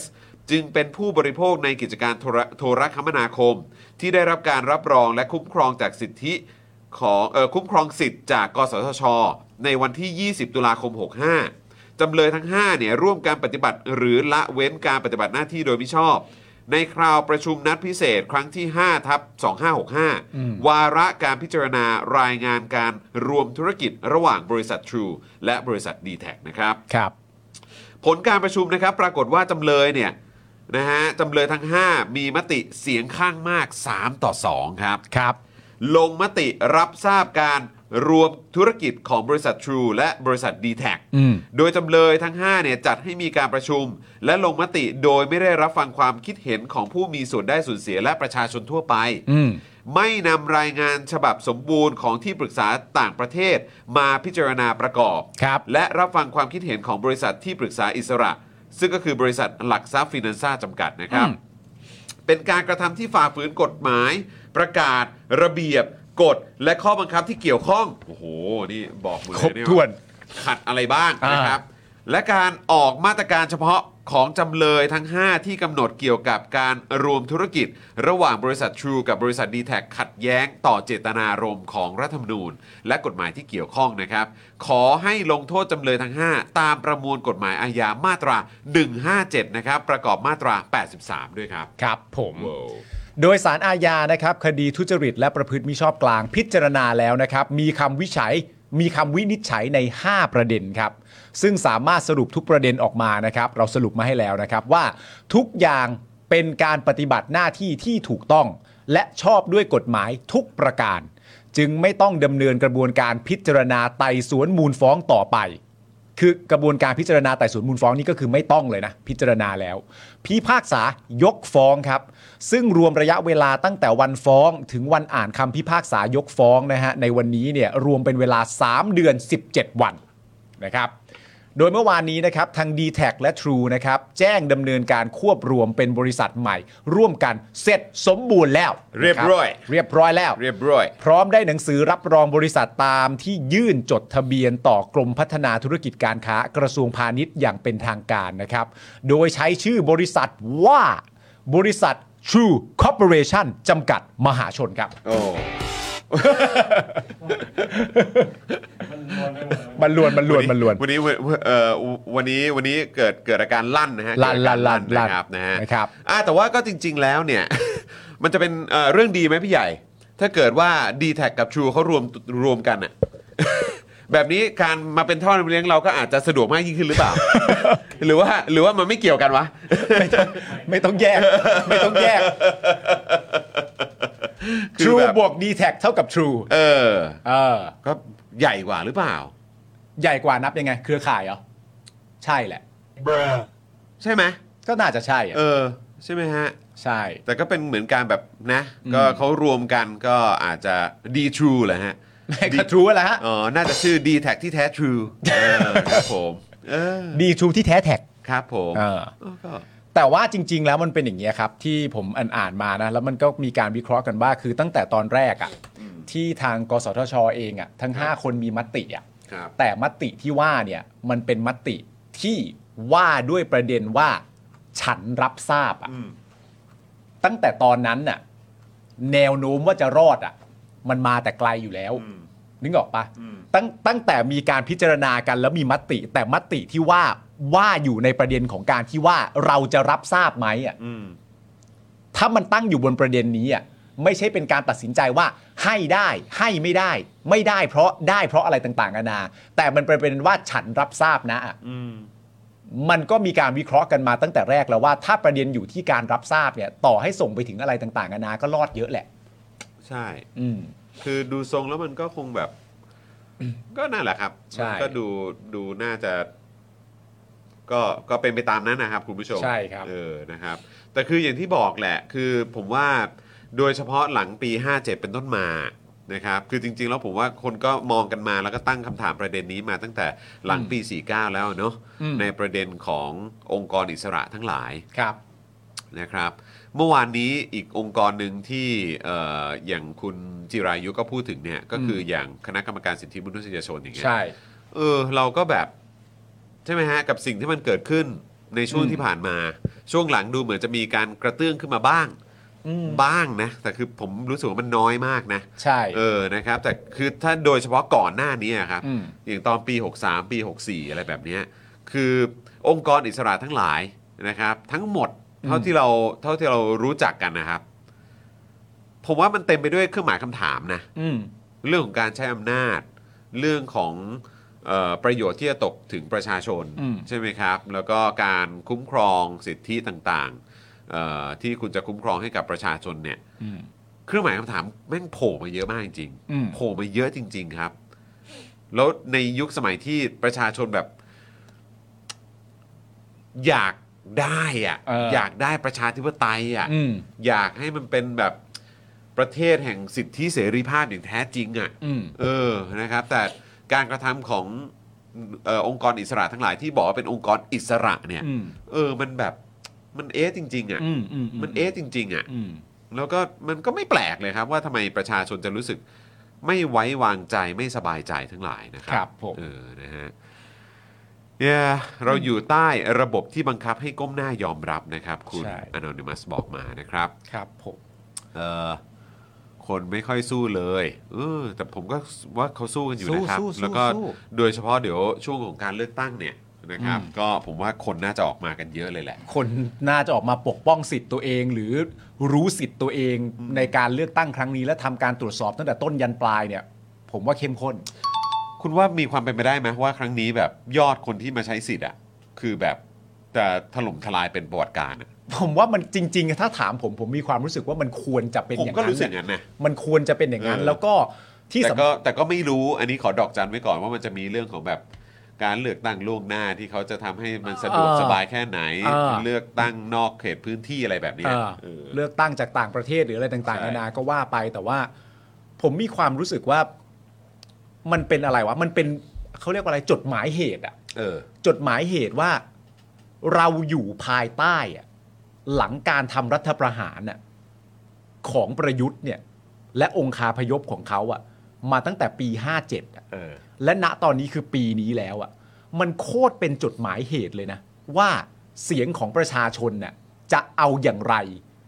หลังจากอยู่กันแบบนี้อะ เออ โครงสร้างประเทศเป็นแบบนี้ เศรษฐกิจประเทศเป็นแบบนี้ ทุกอย่างในประเทศ ไม่ว่าจะเป็นองค์กรอะไรต่างๆ นานาที่หมักหมมกันอยู่ใต้พรมภายใต้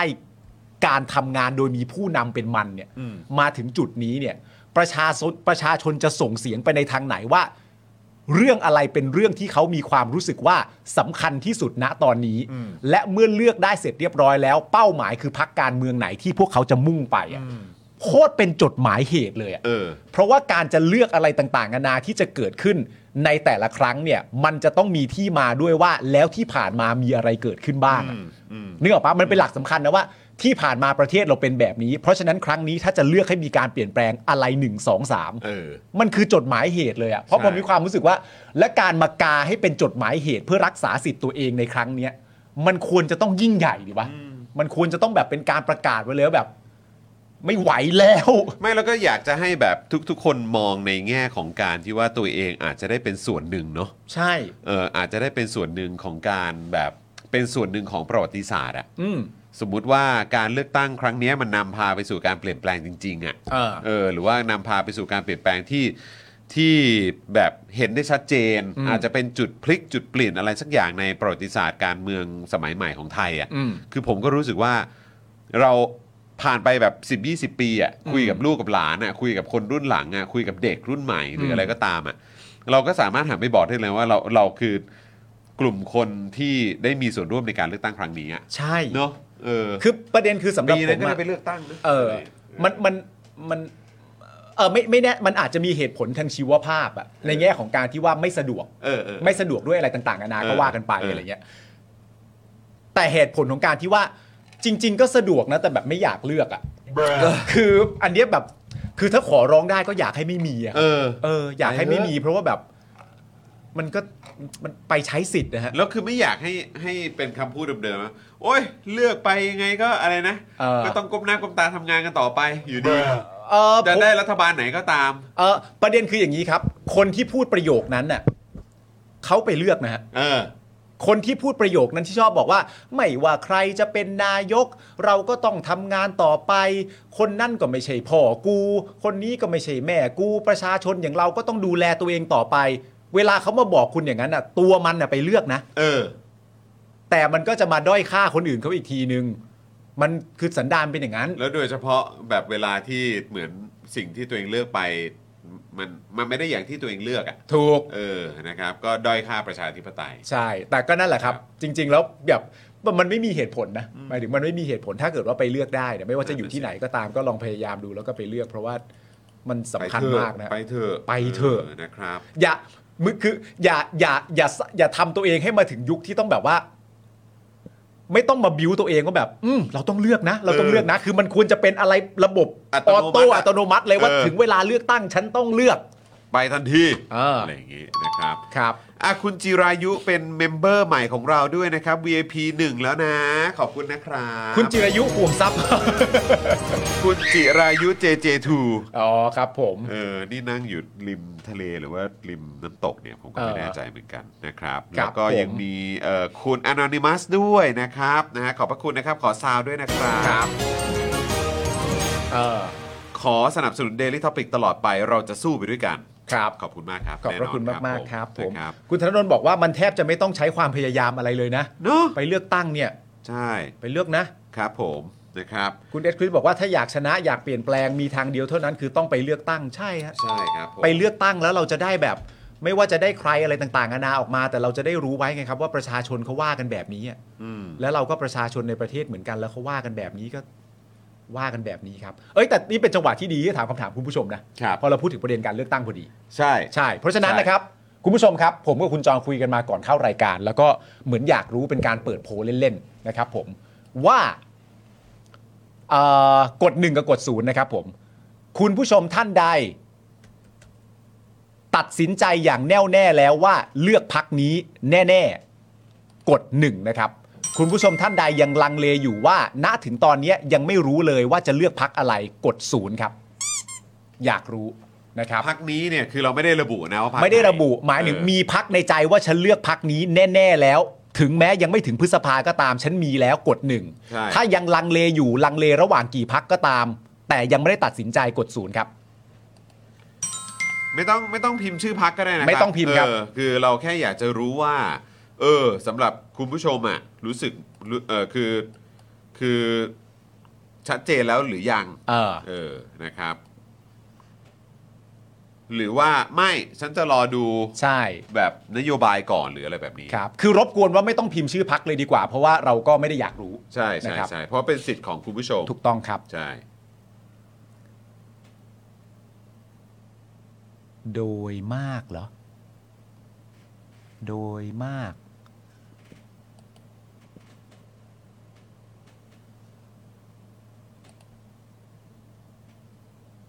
ตึ๊บตึ๊บตึ๊บตึ๊บตึ๊บ นะฮะหนึ่งมาซะเยอะเนอะ หนึ่งเยอะกว่าแต่ศูนย์ก็มี ศูนย์ก็มีอยู่ แล้วก็ยังมียิบย่อยไปอีกนะว่า 1 กับปาร์ตี้ลิสต์ศูนย์กับเขต อ๋อ ก็ยังมีอย่างนี้ด้วย โอ้ นี่น่าสนใจนะ เออดีจังละเอียด เออ ดี นี่ ครับ น่าสนใจนะ ดีครับ เออ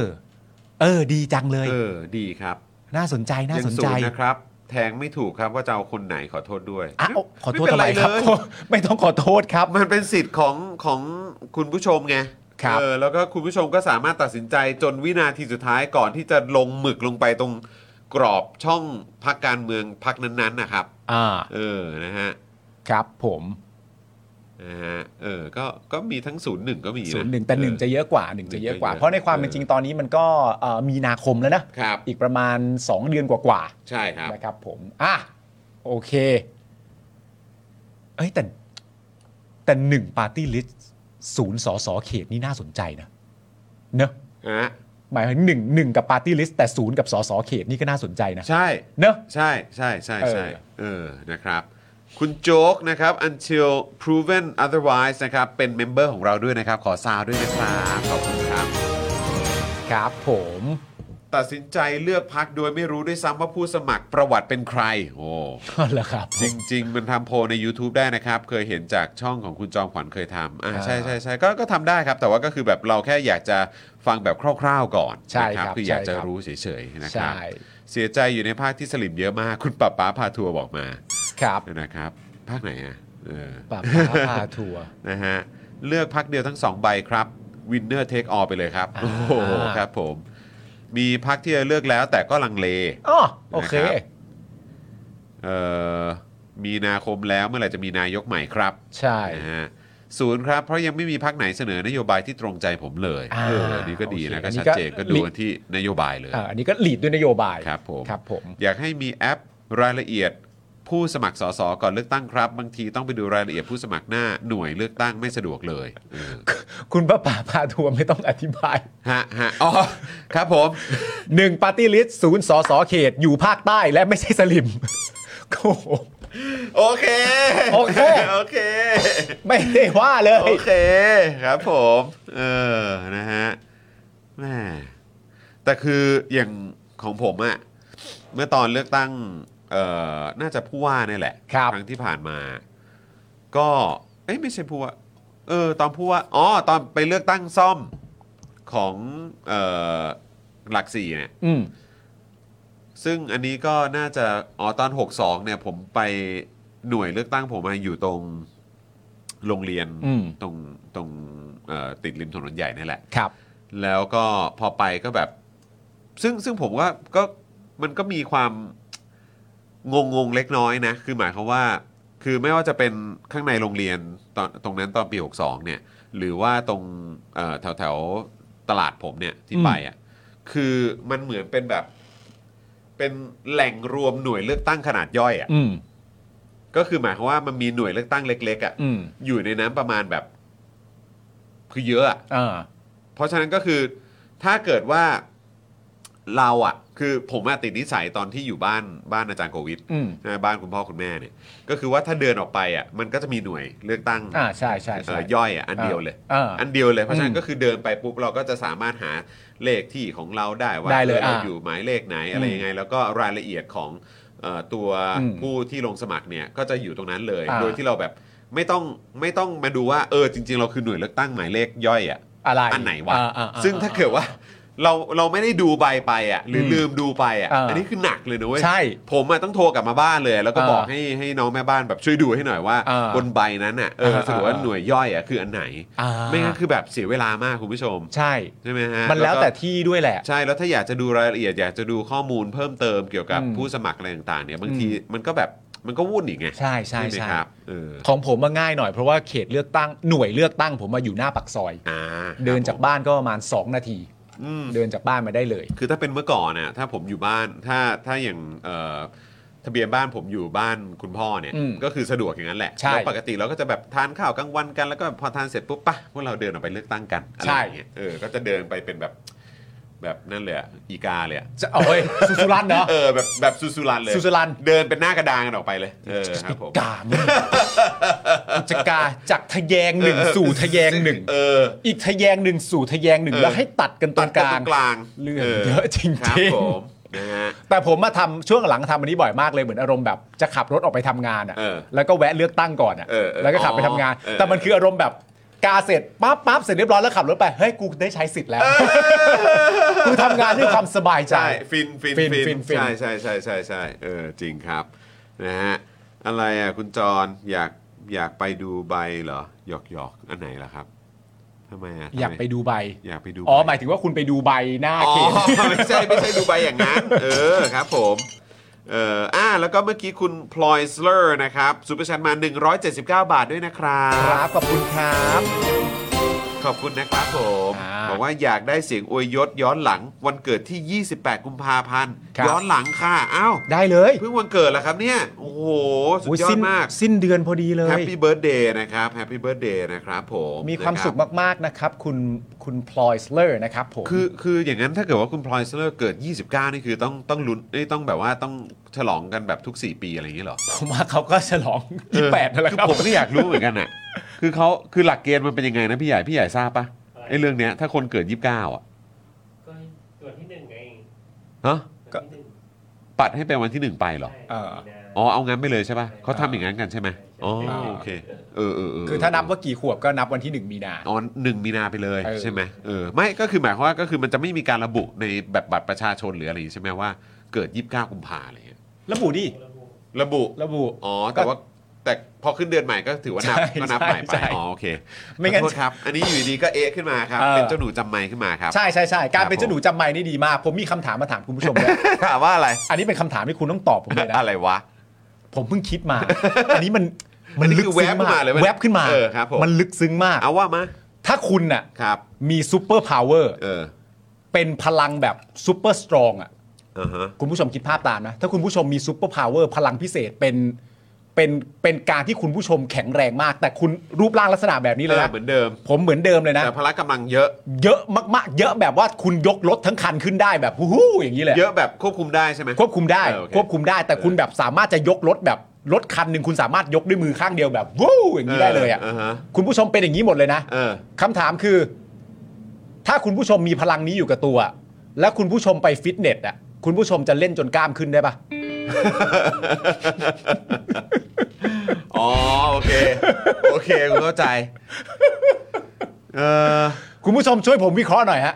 ถ้าคุณผู้ชมมีพลังซูเปอร์พาวเวอร์แบบเป็นคนที่แข็งแรงมาก ยกรถคันเดียวขึ้นได้ แต่คุณผู้ชมรูปร่างอย่างคุณผู้ชมเลยนะ ถ้าคุณผู้ชมเข้าฟิตเนสเพื่อจะให้มีกล้ามเนี่ย มันจะเกิดขึ้นได้ปะ ไม่ได้ ต้องไม่ได้ใช่ไห มึ ม งต้องทำแบบมิสเตอร์อินเครดิเบิล คือยังไง ที่แบบเวลาออกกำลังกายก็ออกด้วยการยกรถไฟอ่ะ เอ อ ยกเขาเรียกว่าขบวนรถไฟอ่ะเออใช่ไหมใช่ไหมยกเครื่องบินแบบเออ มันถึงจะเหมาะกับกำลังกายเรา มันต้องอย่างนั้นเออใช่ไหมใช่ไหมใช่ไหมเออนะครับ คุณคาหมูว่ายกเครื่องเล่นแทนมั้งคะเออนะครับ คุณมุกครับบอกผมว่าไม่นะเพราะมันเบานะเออครับ คุณจิต ผม จรุนบอกแต่ผมเหนื่อยกับคำถาม ครับ ทำไมอ่ะ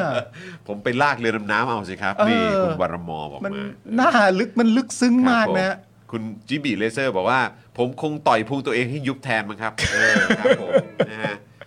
ทำยังไงได้บ้างที่จะยุบสภาได้บ้าง ครับเออนะถ้ายุบพุงได้แล้วเนี่ย ยุบสภาหน่อยได้ไหม คุณพิชยาถามแล้วไปเข้าฟิตเนสทำไมก่อน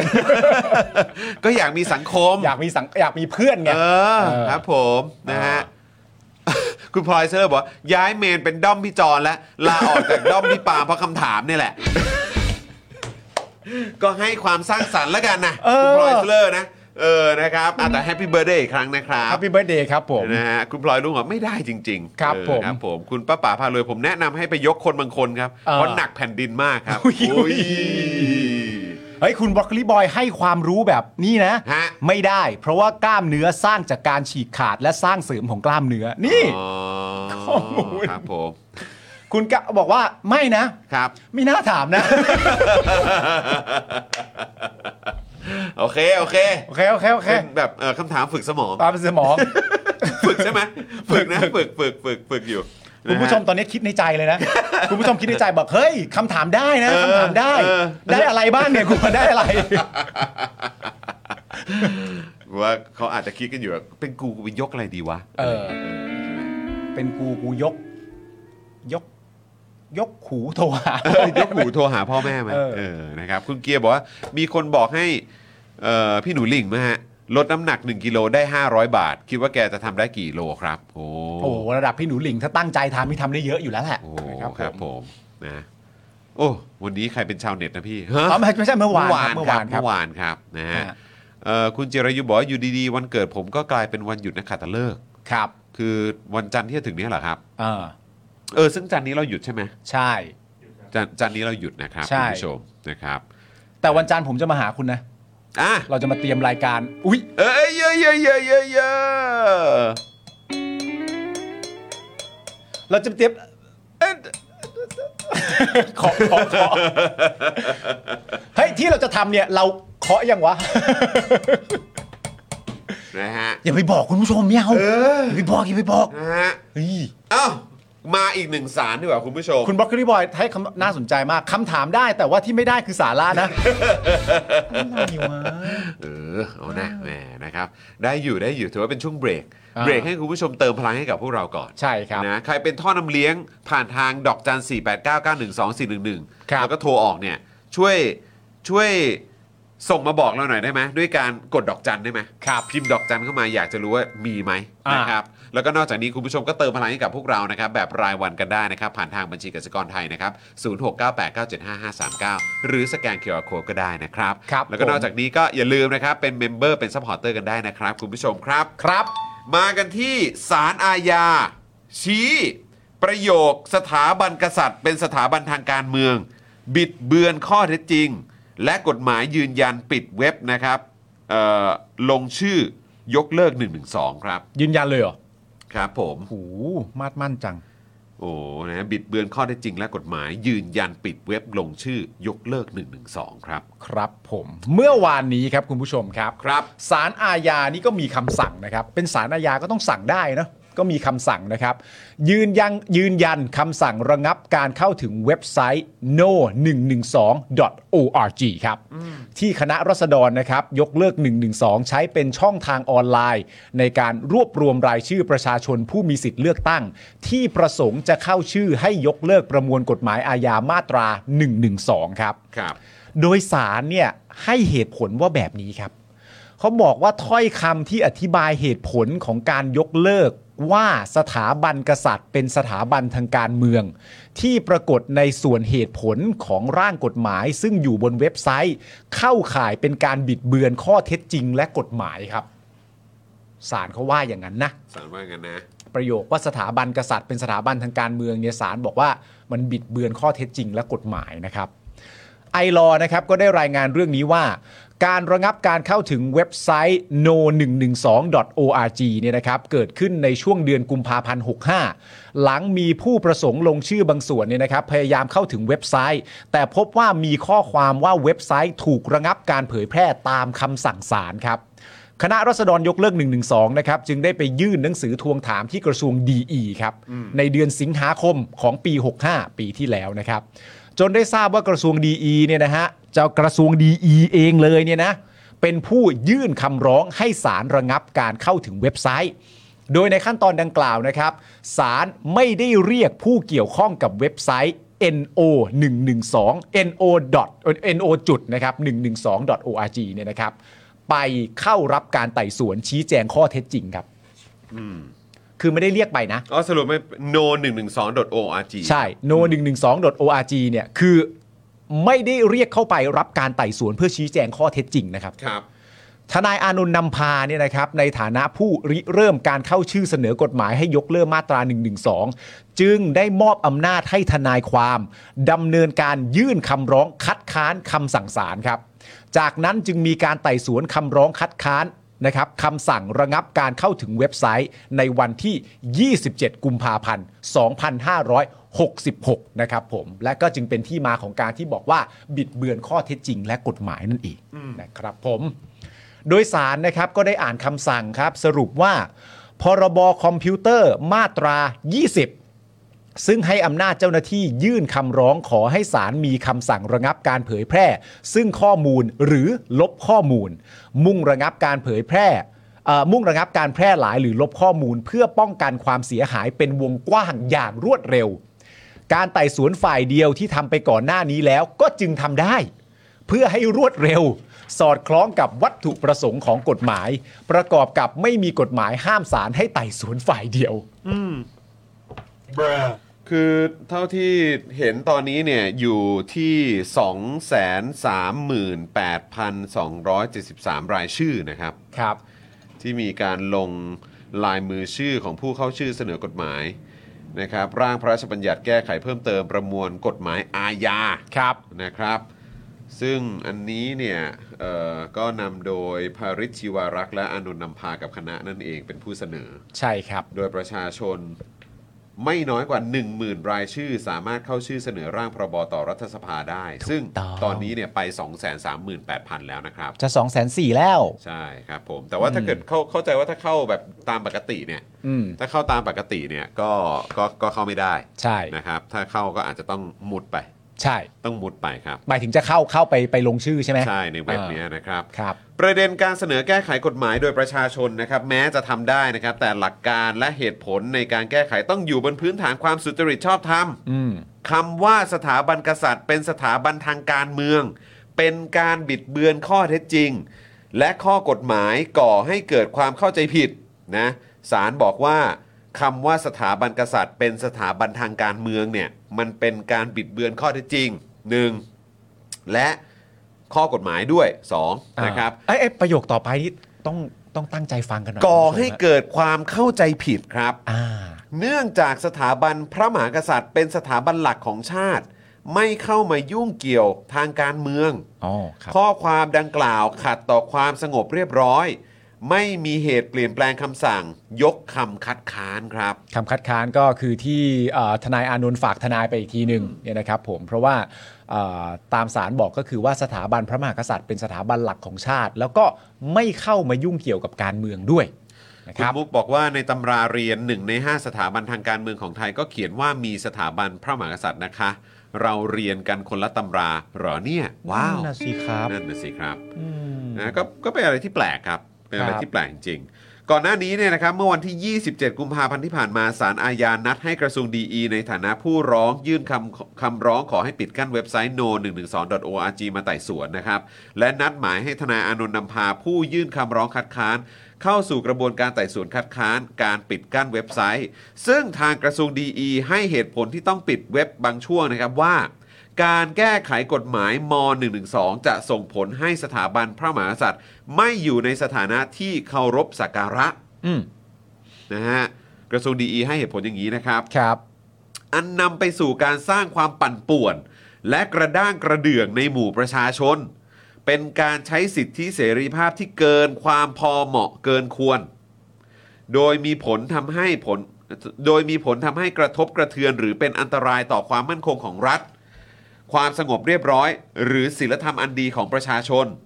และจะนำไปสู่การบ่อนทำลายการปกครองระบอบประชาธิปไตยอันมีพระมหากษัตริย์ทรงเป็นประมุขในที่สุดครับ นี่คือกระทรวงดีอีพูดเหรอ ผมอยากฟังแบบหรืออยากเห็นหลักฐานเขามากเลยอะที่เขาอ้างอิงสิ่งเหล่านี้เพราะมันดูเป็นการ speculation ไง ใช่ มันเป็นการคาดเดา hearsay เออ มันเป็นการแสดงความเห็น อืม แล้วคือเอาหลักการเอาหลักฐานเอาอะไรมา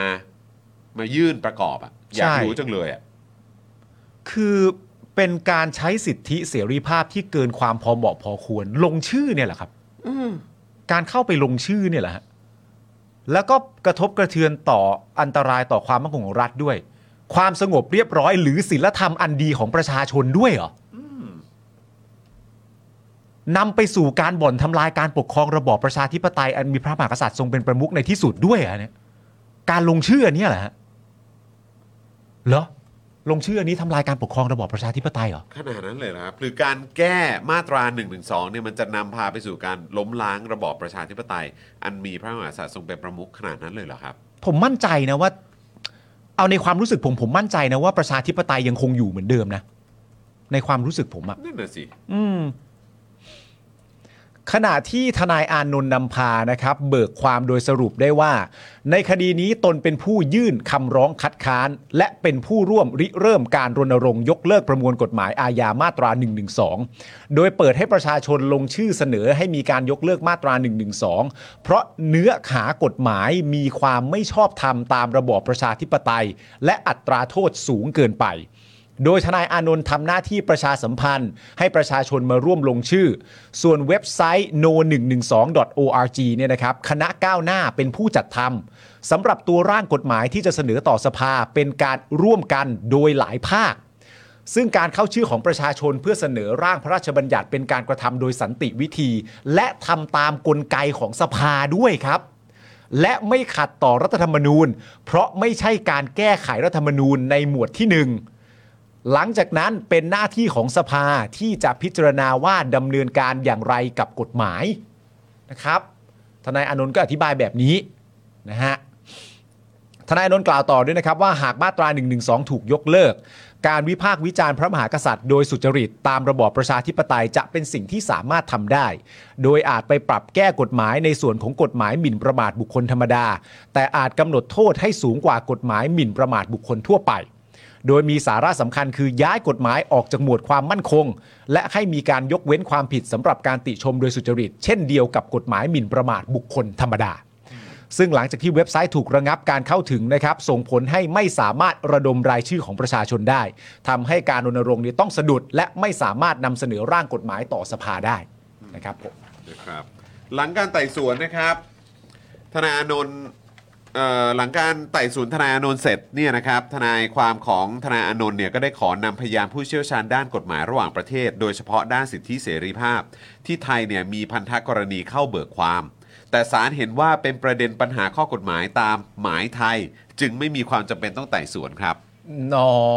ครับ โอเค ผม ซึ่งก็ผมก็แปลกใจเพราะก็คือแล้วประเทศไทยก็คือจะอยู่โดดเดี่ยวโดยที่แบบไม่สนใจ ความเป็นสากลหรือว่านานาชาติ ไม่สนใจโลกอะ เออมันก็แปลกดีเหมือนกัน สแตน d อ l o n e เพราะเรายิ่งใหญ่มากเนี่ย ครับ ครับ อ่ะคุณผู้ชม งั้นเดี๋ยวเรามาดูกันดีกว่า อ่ะ คำว่าสถาบันทางการเมืองนะครับ เออ นะฮะแล้วก็สถาบันกษัตริย์ไทยอะไรต่างๆ สิ่งเหล่านี้ เอ๊ะมันแบบว่ามันคือทางที่ศาลได้พิเคราะห์มาเนี่ย อืม นะครับ ก็เป็นเป็นอย่างที่ท่านว่าไหม อืม นะครับหรือว่าเดี๋ยวเราลองมา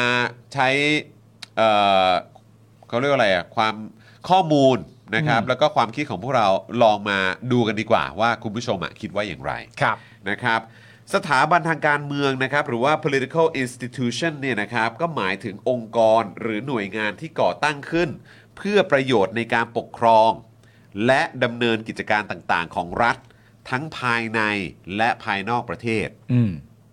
แบบนี้เข้าขายไหมครับ ครับ นะฮะซึ่งอาจจะก่อขึ้นโดยกฎหมายของรัฐ อืม หรืออาจก่อขึ้นโดยการร่วมใจกันของเอกชน เออ หรือตามประเพณีก็ได้ นี่เนี่ย สถาบันทางการเมืองก็อย่างเช่น สภาผู้แทนราษฎร คณะรัฐบาลพักการเมืองเป็นต้นนะครับ อ่า นะฮะอ่ะทั้งหมดนี้ย้ำอีกครั้ง สถาบันการเมืองหรือ political institution หมายถึง องค์กรหรือหน่วยงานที่ก่อตั้งขึ้น เพื่อประโยชน์ในการปกครอง และดำเนินกิจการต่างๆ ของรัฐทั้งภายในและภายนอกประเทศ ครับ นะครับ แล้วถ้าเกิดอ้างอิงนะครับจาก Twitter Account นะครับนิติจุฬาจะไม่เป็นทาสคุณอีกต่อไปนะครับ ที่โพสต์ว่าดรเกรียงไกรเจริญธนาวัฒน์คณะนิติศาสตร์จุฬาเนี่ยก็ระบุว่า สถาบันพระมหากษัตริย์ โดยองค์พระมหากษัตริย์ เป็นองค์กรหนึ่งที่รัฐธรรมนูญของไทยได้จัดสรรให้มีอำนาจบางประการ อืม ที่ถือได้ว่าเป็นอำนาจทางการเมือง พระมหากษัตริย์ทรงเป็นกลางทางการเมือง กับพระมหากษัตริย์ทรงใช้อำนาจทางการเมือง เป็นคนละเรื่องกัน โอ้ครับผม นะครับ ก็ชัดนะครับ คราวนี้ผมก็แบบคิดเล่น อืม ๆนะครับว่าเออถ้าเกิดไปถามจัดเออ Chat GPT เนี่ย เออ เกี่ยวกับเรื่องของสถาบันทางการเมืองเนี่ย อืม เออเกี่ยวกับประเด็นนี้เนี่ย เออ Chat GPT จะว่ายังไง เออ นะครับเพราะว่าคือ Chat- เอ่อ Chat GPT เนี่ยก็คือเหมือนเขารวบรวมข้อมูลเอ่ออะไรต่างๆ ที่อยู่ในโลกออนไลน์ในอินเทอร์เน็ตใช่ไหม อืม แล้วก็ไปรวบรวมข้อมูลจากหนังสืออ ม ต่างๆ ใช่ไหมครับ แล้วก็จากเอ่อบทความ อืม แล้วก็ข่าวต่างๆ ด้วยเหมือนกัน อืม นะครับ ซึ่งมันก็มีเยอะแยะมากมายมาก ๆ แล้วก็ Chat GPT มันก็สามารถประมวลผลออกมาได้ด้วยเหมือนกัน ครับ นะครับผมก็เลยถามใน Chat GPT นะครับว่าไทยเอ่อ is Thai monarchy a political institution อืม ถามอย่างนี้เลย อ่า นะครับ in modern history นะ อืม in modern history is Thai monarchy a political institution อ่า นะครับแต่ว่าโอเคผมก็ผมก็แปลออกมาแล้วนะครับไม่เอ่อเขียนออกมาไม่ได้ยาวมากนะ อืม มันก็ตอบว่าคือขึ้นมาอย่างแรกก็ yes เลย ตอบใช่เลย yes เลย อ๋อ นะครับก็ใช่สถาบันกษัตริย์ไทยเป็นสถาบันทางการเมืองในประวัติศาสตร์สมัยใหม่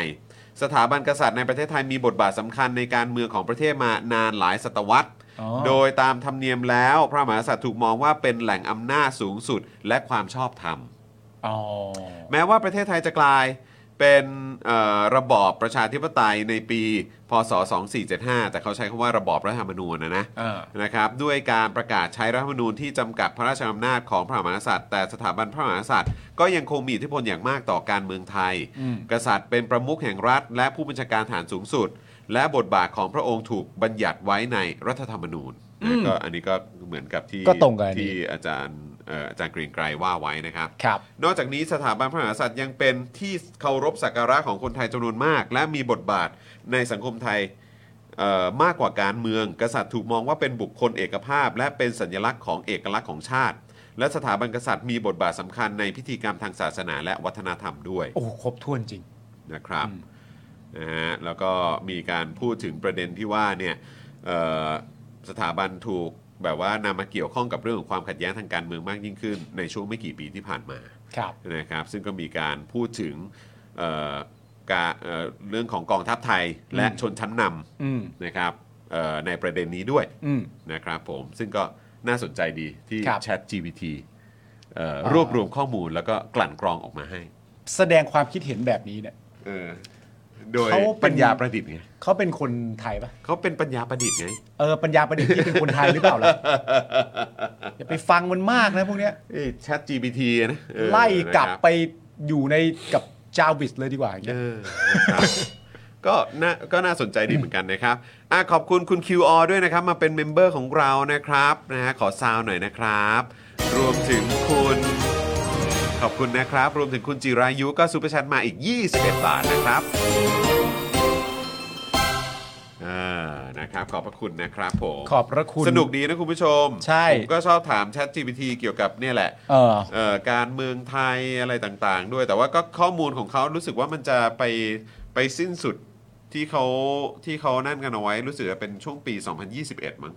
อ๋อโอเค เพราะฉะนั้นมันก็ไม่ได้อัปเดตแบบจนถึงแบบปัจจุบันนะนะครับ อืม นะฮะแต่ว่าเราก็ถามแบบภาพรวมกว้าง อืม อะไรพวกนี้ก็ได้นะครับ นั่นแปลว่าจากการตีความของศาลเนี่ย ครับ ถ้าเกิดว่าไม่มีประโยคที่ว่าเนี่ยสถาบันกษัตริย์เป็นสถาบันการเมืองเนี่ยเนี่ยอันเนี้ยเป็นการบิดเบือนข้อเท็จจริงและข้อกฎหมายใช่ไหม อืม แปลว่าถ้าเกิดว่าไม่มีประโยคเนี้ยก็ทำต่อไปได้เหรอใช่ไหมก็ประเด็นมันอยู่ตรงตรงตรงวัฒกรรมนี้อ่ะ ก็ถ้าเขาว่างั้นนะนะ เออก็ก็เขาตัดสินมาอย่างนี้อ่ะนั่นแปลว่าถ้าเกิดว่าเอ่อข้อความการนำเสนอเหตุและผลอะไรต่างๆนานาตัดคำพูดประโยคนี้ออกไปเนี่ย นั่นก็แปลว่าเรายังคงเข้าชื่อได้เหมือนเดิมเป็นปกติ ใช่ไหมครับ คุณคุณว่างั้นไหม ผมว่า ไม่รู้ผมไม่รู้ เพาะเพราะว่าเดี๋ยวก็คงจะมีประโยคอื่นอ่ะ ใช่ เออ เพราะว่าคือสารน่ะเขาพูดในประเด็นนี้ เออ แต่ว่าตั้งแต่แรกแล้วเนี่ย เออ เหตุผลที่ทางดีให้ไปเนี่ย เออ ที่เราพูดกันว่าเป็นเหตุผลนามธรรมเนี่ย อืม มันให้ไปแบบกว้างมากเลยอะ่ะ อืมอืม แล้วเราก็ไม่รู้ว่าเขาจะไปจับประเด็นไหนมา อืม แต่ถ้าเอาตามตรงว่าประเด็นมันคือไอ้ข้อความที่ว่าเนี่ยข้อความสถาบันเป็นสถาสถาบันกษัตริย์เป็นสถาบันการเมืองเป็นการบิดเบือนข้อเท็จจริงและกฎหมายเนี่ยนั่นแปลว่าถ้าเอาประโยคอื่นยังอยู่เหมือนเดิมข้อเรียกร้องอยู่เหมือนเดิมอธิบายเหตุผลเหมือนเดิมแต่ตัดประโยคนี้ไปเนี่ย คุณผู้ชมว่าก็จะผ่านไหมครับ เออ อันนี้ถามคุณผู้ชมดีกว่า ครับผม ถ้าไม่มีประโยคนี้ซะแล้วเนี่ยทุกอย่างยังคงดำเนินการเหมือนเดิม no 1 1 2 org ยังรันไปได้ไม่ถูกปิด เมื่อไม่มีประโยคนี้ คุณผู้ชมคิดอย่างนั้นไหมครับ คุณโจบอกว่า Chat GPT จะโดนเรียกไปปรับทัศนคติไหม อ่า นะครับ คุณมุกบอกว่าฝากถามว่าใครจะได้เป็นนายกคนที่ 30 หน่อยค่ะ จะเขียนข่าวรอ โอ้ยเขียนนำเลยเหรอ มันมันยังไม่อัปเดตถึงปีล่าสุดนี้ไง เออ มันจบแค่ปี 2021 ไงคุณมุก ครับ เออ นะครับ เดี๋ยวเขาจะข้อมูลตกหล่น ตอนนั้นนี่ยังไม่รู้เลยว่าใครจะมาเป็นแคนดิเดตของพรรคไหนกันบ้าง เออใช่ นะครับเอ่อคุณเวจเจบอกว่ามันก็หาเรื่องปิดเว็บแหละ เฮ้ย คุณอันซอลเทบอกว่าก็เดี๋ยวก็แถไปเรื่อยค่ะ เดี๋ยวก็มีหาเหตุผลอื่นนะคะ อ่า อืมครับผม นะครับอารมณ์แบบ ทำไม ทำไมไม่มีใครไว้ใจวะ ก็เขาบอกชัดเจนว่าเขาพูดถึงประโยคนี้ อะไรกัน เขาไม่ได้พูดถึงประโยคอื่นนะ นั่นน่ะสิ อืม นะครับ ผมห่วงว่าเหตุผลในการเข้าชื่อ แก้กฎหมายมีข้อความให้เหตุผลว่าสถาบันกษัตริย์เป็นสถาบันการเมืองเขาจะปัดตกการลงชื่อทั้งหมดนี้มากกว่าอ๋อตอนนี้ก็สองแสนกว่าเนาะ อ่า ลองถามตามเมื่อกี้สดๆเลยนะครับ ตามแบบที่พี่จอมพูดเป๊ะ ตอบแบบที่พี่จอมพูดเป๊ะ อ๋อ เจ้าแชทเนี่ยนะ อ๋อ เหมือนเหมือนใช่ไหมฮะ อืม เออครับผม นั่นแหละครับ ผมลองให้ Chat GPT แต่งเพลงเกี่ยวกับประเทศไทย เป็นแรปเวอร์ชั่นอย่างฮาครับ เหรอ โอ้เฮ้ยเจ๋งอ่ะ โยโย เออครับผม เป็นกลางยังไงก่อนอยู่ฝ่ายธรรมชาติเหรอ อยู่ฝ่ายธรรมชาติเลยนะใช้คำว่าอยู่ฝ่ายธรรมชาติเลยนะครับเออนะครับ คุณมุกบอกว่าอุ้ยคุณเวจเจตเปิดเผยซะแล้ว อ้าวเอาแล้วไงเล่า โอ้ยอยากให้พี่ปาล์มดูช่องนี้ในแอป TikTok ทำไมฮะเขาเขาเป็นแนวไหนฮะเขาเป็นแนวไหนฮะเ อยากให้ดูเหรอมันอย่างนั้นเดี๋ยวนะ อ่ะให้คุณปาล์มดูก่อนผมวิ่งไปเข้าห้องน้ำแป๊บ เชิญครับ หนึ่ง เชิญครับ ออนะเชิญครับฮะ ตึดตึดตึดตึด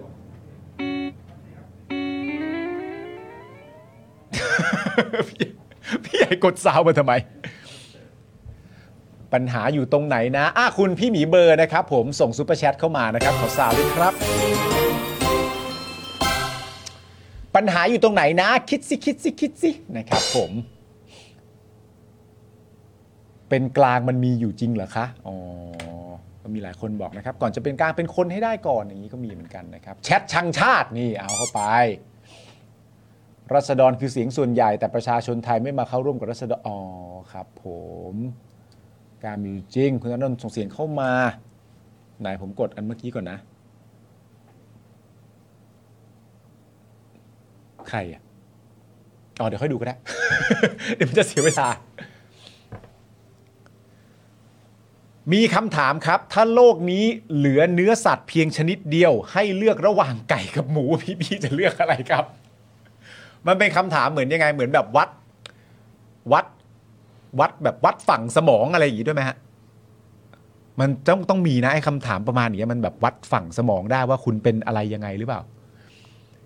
ถ้าโลกนี้เหลือเนื้อสัตว์เพียงชนิดเดียวให้เลือกระหว่างไก่กับหมูพี่จะเลือกอะไรครับ ไก่ เพราะว่าชอบสเปอร์ พี่ใหญ่เลือกอะไร ไก่กับหมู เลยก็ได้เหรอหมูก็ได้ หมูก็ได้อ่ะหมูก็ได้ มาแล้วมาแล้วคุยเรื่องอะไรกันคะคุณแอปเปิลนะครับ ผมจากแคลิฟอร์เนียนะครับผมเราไล่ไป 3 ข่าวแล้วครับ คุณแอปเปิลครับ อันนี้เป็นประเด็นเรื่องสารอย่างเดียวเลยนะนะครับผมสารใน 3 ประเด็นครับคุณผู้ชมครับ พี่มือเบอร์บอกว่าจับแชท GPT ระวังตอบคำถาม AI ไม่ได้นะอ่าครับผม คุณจูนบอกว่างานวิ่งโดนเลื่อนไม่ขัดวันที่ 7 พฤษภาบอกอาจตรงกับวันเลือกตั้งอ๋อครับผมพี่หมีเบอร์บอกผมเลือกหมู คุณกสินบอกว่าผมเลือกหมู เพราะมัน juicy กว่า อ่า คุณมุกบอกว่า นึกว่าจะให้เลือกหนูกับหมา หมูนะ ไก่มีไข่หมูก็มีไข่อ่าน่าสนใจครับ อะไรฮะ ตาลบอกว่าเลือกไก่เผื่อคนกินหมูไม่ได้ เออ อะไรอะไรเรื่องอะไร บอกว่าถ้ามีคุณผู้ชมถามเข้ามาว่า ถ้าสมมติว่าโลกเราเหลือแค่เนื้อสัตว์สองชนิดระหว่างเนื้อไก่กับเนื้อหมูคุณจะเลือกอะไร ผมเลือกไก่ครับเพราะก้าวไก่อ้าวแฟนปืนงอนแล้วครับพี่ปาล์มอ๋อผมไปบอกผมเลือกไก่ผมชอบผมชอบสเปอ ค ร์ ผมแหม อ่า เดี๋ยวก่อนนะก ดูเพราะเห็นหลายคนแบบพูดถึงเรื่องคุณชูวิทย์แต่เหมือนแบบคุณชูวิทย์เขาเพิ่งไปใช่ไหม ใช่ พบชกยันแจ้งข้อหาสารวัตรสัว เอี่ยวเว็บพนเอี่ยวเว็บพนันได้แน่ เผยคดีคืบหน้าไป 40-50%แล้วครับ เฮ้ย จริงปะเนี่ย ครับ ครึ่งหนึ่งแล้วเหรอ อาจารย์สีโรดนะครับโพสต์เมื่อ 50 กว่านาทีที่แล้วบอกว่าเปิดใจเศรษฐาผมรังเกียจการรัฐประหารนะครับอ๋อ ชูวิทย์บุกบชนท้าเดี่ยวสันทนะ อ้าว โอ้โห ช่วงนี้คุณ ผมนึกว่า คุณ จบไปแล้ว สันทนะ นะ กลับมาแล้วเหรอครับ เออ นึกว่าจบไปแล้วนะเนี่ย คุณ เออ สันทนาคุณชูวิทย์อ่ะ ครับผม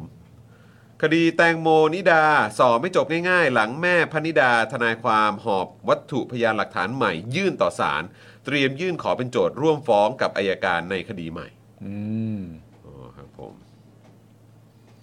คุณชูวิทย์ปรีเข้าใส่คุณสันทนาที่บชน ขณะที่จะมาเร่งรัดติดตามคดีที่แจ้งความชูวิทย์ไว้ แต่มีกาดสันทนาและตำรวจกันเอาไว้ นี่บุกเลยนะเนี่ย อีสานโพลเผยผลสำรวจคนอีสานอยาก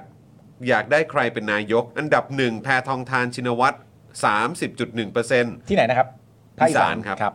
อันดับ 2 คุณหญิงสุดารัตน์เกยุราพันธ์นะครับ17%อันดับ 3 พิธาลิมเจริญรัตน์14.5%อันดับ 4 ประยุทธ์จันทร์โอชา 11.2%อันดับ 5 อนุทินชาญวีรกูล 10.8%อันดับ 6 ประวิทย์วงษ์สุวรรณ5.3%ครับ ประวิทย์หกเลยเหรอ ใช่ หนึ่งใครนะหนึ่งคือคุณนุ้งอิง ใช่ครับ สองคือคุณสุดารัตน์ ใช่ครับ จากพัก เอ่อ ไทยสร้างไทย ครับผม สามใครนะ เอ่อคุณพิธาก้าวไกล สามก้าวไกลพิธา เอออ๋ อ๋อโอเค ค ค รั รั บบ ผ ผม ม แต่ก็ทิ้งเอ่อคุณแพทองทานก็ทิ้งอ่ะทิ้งอยู่ไกลอะครับ ครับ เออนะครับ อืมนะครับ อันนี้ก็เป็นข่าวคราวอัปเดตนะครับ ใช่ มีโพลอะไรอีกไหมอะเอ้ยคุณชูวิทย์เขาเพิ่งแชร์ภาพปะ แชร์ภา ภา พ พถีบถีบๆอะ มีภาพถีบด้วยเหรอ ภาพถีบอะที่เขาบอกว่าคุณเนวินถีบอะ ฮะ ใช่ คุณเนวินคุณเนวินถีบใคร ถีบคุณอนุทิน ฮะจริงเหรอ มีด้วยเหรอ ถีบแบบหยอกล้ออะ อ๋อ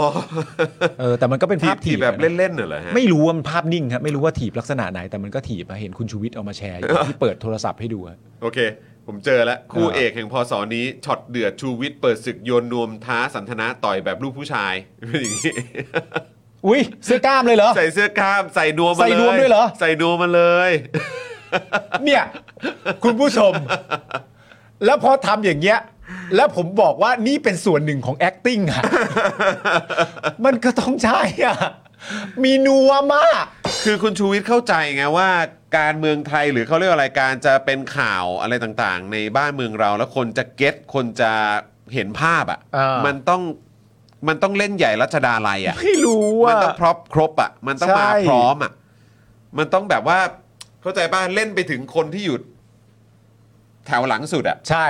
ของโรงละครอ่ะ เออ คือมันต้องฟิลนั้นอ่ะ เออ เออ มันต้องเป็นฟิลแบบประมาณว่า คนที่แบบกำลังกวาดบ้านถูบ้านกำลังทำกับข้าวกำลังแบบว่า ใช่ กำลังขายของอยู่ในตลาดหรืออะไรก็ตามอ่ะ ใช่ คือเหลือบไม่เห็นก็คือแบบอ๋อกูเห็นแค่แป๊บเดียวกูก็เก็ต ใช่ หรือแบบกูก็โอ้ยดึงความสนใจกูได้อะ ใช่ ชูวิทย์ถอดเสื้ออย่างนั้นแล้วก็แบบโอ้โหใส่นวมเลยกูต้องฟังหน่อยแล้วแหละ ใช่ คือผมมาคิดกับคุณจรใช่ไหมวันนั้ คน รับ คุณไทนี่ก็มาด้วยอะแล้วเรา ครับ ก็มีความรู้สึกว่าคือล่าสุดเนี่ยคุณชูวิทย์ก็พูดประเด็นเรื่องกัญชาใช่ไหม ครับ แล้วมันเหมือนว่าแบบเออแบบตกลงในสังคมไทยอ่ะ เออ มันต้องมันมันไม่ใช่แค่คอนเทนต์ใช่ไหม เออ มันจะต้องเป็นตัวละครด้วยใช่ไหม เออเออ เออถึงจะมีความรู้สึกว่าฮะมีเรื่องนี้เกิดขึ้นเหรอ เออ ใช่ไหมฮะ เออ เพราะว่า เออ สมมุติว่า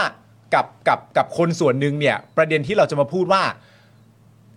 มีนักวิชาการจากสถาบันสโบสเบสบูอะไรต่างๆนานา ได้มากล่าวถึงข้อดีข้อเสียของกัญชาไว้เป็นแบบนี้เนี่ย เออ ซึ่งเป็นนักวิชาการที่ศึกษาเรื่องนี้มาโดยตรงเนี่ย ครับ มาบอกไว้เป็นแบบนี้เนี่ย มันจะถึงหูคนน่ะสักกี่มากน้อย อ่าใช่ แต่พอมีคุณชูวิทย์บอกว่ากัญชาเนี่ยนะ มันก็จะแบบคุณชูวิทย์ว่าอะไรนะ เออ เออเพราะฉะนั้นเหมือนอารมณ์ประมาณว่า ด้วยความที่เป็นที่รู้จักอะในสังคมไทยมันก็เหมือนเปรียบเสมือนคุณชูวิทย์เป็นดาราหนึ่งท่านนะหรือนักแสดงหนึ่งท่านที่แบบว่า เฮ้ย เหมือนคิดภาพไปเล่นๆว่า สมมติว่าเราไปบอกว่าเออล่าสุดมีข้อมูลใหม่จากนายแพทย์สมิธนะ อ่ะ ที่ออกมาบอกว่ากัญชาเป็นแบบนี้ เออ คนอาจจะแบบว่า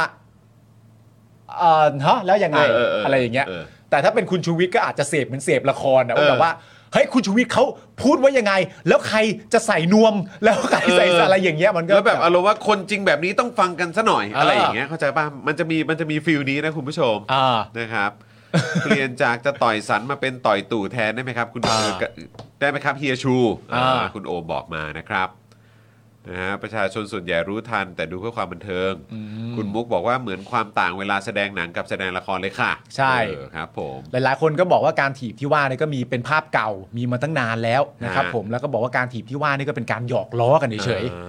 า นะฮะ คุณเกียร์บอกว่าก้าวไก่เนี่ยต้องฟังไว้เยอะๆเด้อเวลาหาเสียงปราศัยจะได้สนุก ๆเออ อ่าครับผม ครับ ชัดชาติรับมอบ 1 ล้าน เงินบริจาคจากสมาคมการค้าไทยไต้หวันหนุนงานสาธารณะกทมครับ อืม โอ้โหไต้หวันนะ เออ นึกถึงคังโป้ยเลยนะ ใช่ เออนะค ทา รั ง บ โป้ยไม่ชอบไต้หวัน มีระเบียบเกินไป อืม ปลอดภัยเกินไป เอออันนี้ก็หาทีแรกก็จะเอาข่าวนี้มาเล่นนะครับ แต่ก็ดูแล้วมันน่าจะเป็นอะไรขำๆแล้วก็เป็นความแค้นส่วนตัวมากกว่านะครับ คือ สมชัยครับ สมชัยศรีสุทธิยากรอ่ะ อ๋ออ ดีตกกตใช่ไหม อ่านแล้ว เออแล้วก็เป็นอดีตสมาชิกพักประชาธิปัตย์ด้วยมั้ง ใช่ ไหมครับ เผย MV ช้าวันใหม่เอออ ม นะครับสอบผิดระเบียบหาเสียงเลือกตั้งข้อ 18 ระบุว่าห้ามผู้สมัครที่เป็นนักร้อง ใช้ความสามารถทางวิชาชีพของตนเอื้อประโยชน์หาเสียง ครับ ให้แก่ผู้สมัครอื่นหรือพรรคการเมือง แต่ยกเว้นกรณีไม่มีอุปกรณ์การแสดง คือมัน เออ ดันมีแบบเหมือนอารมณ์ประมาณแบบ ไม่ไม่แน่ใจว่าทางฝั่งกกตหรือเปล่าไปบอกคุณสมชัยก่อนไงเรื่องประเด็นแบบเออเบิดดูกฎหมายด้วย เออเอออ ไรอย่างเงี้ยคุณสมชัยก็เลยบอกว่าเอออาจจะไม่มีความเชี่ยวชาญ แต่เมื่อมีคนมาทักให้ดูกฎหมาย ก็เลยไปดูมามันเจอข้อนี้อะครับ เออครับผม ก็มีกองสะบัดชัยที่ถือเป็นเครื่องดนตรีไหม ก็มีกองสะบัดชัยอ่ะ จริง ๆ อ่ะ ก็มีเครื่องดนตรีอยู่แล้ว แต่ประเด็นน่ะเอาจริง ๆ ผมก็คิดในใจว่ามันมันไม่เห็นจะต้องมีกฎนี้เลยอ่ะก็ถ้าคุณมีสมาชิกพักเป็นนักร้องอ่ะ เออ แล้วคุณจะร้องเพลงอ่ะ ครับ ก็ร้องไปเถอะ แล้วก็ร้องร้อง นั่ ก็ น อ น่ะดิ ยากร้องก็ร้องร้องไปเถอะ แบบนั้นก็ต้องจำกัดอย่างอื่นด้วยป่ะ เออ ห้ามหากมีสมาชิกพักการเมืองที่เป็นนักพูด เออ อะไรอย่างเงี้ย ถ้าเกิด ซึ่ มี งแบบนักพูดมันก็จะยังไงวะ ถ้าเกิดมีสมาชิกพักการเมืองเป็นนักมวย เออ ห้ามหาเสียงโดยการเตะต้นกล้วยนะ อะไรเงี้ยมันก็ไม่ต้องไงก็ร้องก็ร้องไปเถอะ ห้ามทุกอย่างเลยครับ เออ นัทวุฒินะครับสวนกลับประเทศไม่ใช่ค่ายทหารเย้ยบิ๊กตู่อยู่ในค่ายมาตลอดคิดจะเป็นหัวหน้าทีมเศรษฐกิจ อ๋อนี่อาจจะสวนกับที่ตู่พูดว่าแบบว่าประเทศไม่ใช่เศรษฐกิจของครอบครัวใดครอบครัวหนึ่ง เออ าสวนซะหน่อย แต่ว่าผมก็แบบไปนั่งนั่งดูรายการเรื่องเล่าเช้านี้ เออ ของพี่ยุทธเมื่อเมื่อช่วงเช้าที่ผ่านมาพอดีเมื่อเช้าก่อนออกไปข้างนอกก็ก็นั่งดูพี่ยุทธแล้วก็ แล้วก็ดูแบบเอ่ออ๋อมีคนถามว่าคุณจอน่าจะดูปืนเมื่อคืนหรือเปล่าครับ ดูง่วงๆเออเปล่าครับ คือแพ้ฝุ่นครับ จริงครับ ฝุ่นมันเยอะจริง ๆ ครับเออคุณโอมนะครับ แต่ว่าก็ตื่นตื่นมารู้ผลก็แฮปปี้มีความสุขครับ ครับ เออ 40 ครับ 40 40 40พูนสวัสดิ์ 40ครับผมนะฮะแต่นั่นแหละก็คือว่าพอดีผมก็เห็นแหละไอ้ข้อความที่ตู่มันเอ่อที่มีคนนำเสนอว่า อ่า ตู่มันพูดว่าอะไร อืม ที่มีสื่อไปถาม อืม ในประเด็นเกี่ยวกับเรื่องของคุณเศรษฐา อ่า ใช่ไหมเออผมก็เห็นอยู่ อืม เออนะครับแล้วก็ก็อ่านอยู่ แต่ผมอ่ะไม่ได้เห็นท่าทาง อืม หรืออากับกิริยาของตู่ อืม ใช่ไหมแล้วเมื่อเช้าเนี้ยก็ก็เลยนั่งดู อืม แล้วพอดูไปปุ๊บก็แบบเฮ้ยเชี่ยแม่งแบบ ดูแม่งดูดูอินซิเคียวอ่ะ ใช่ มันดูมันดูเหมือนคนอินซิเคียวอ่ะ อืม มันดูเหมือนแบบพอนั่นไปแบบ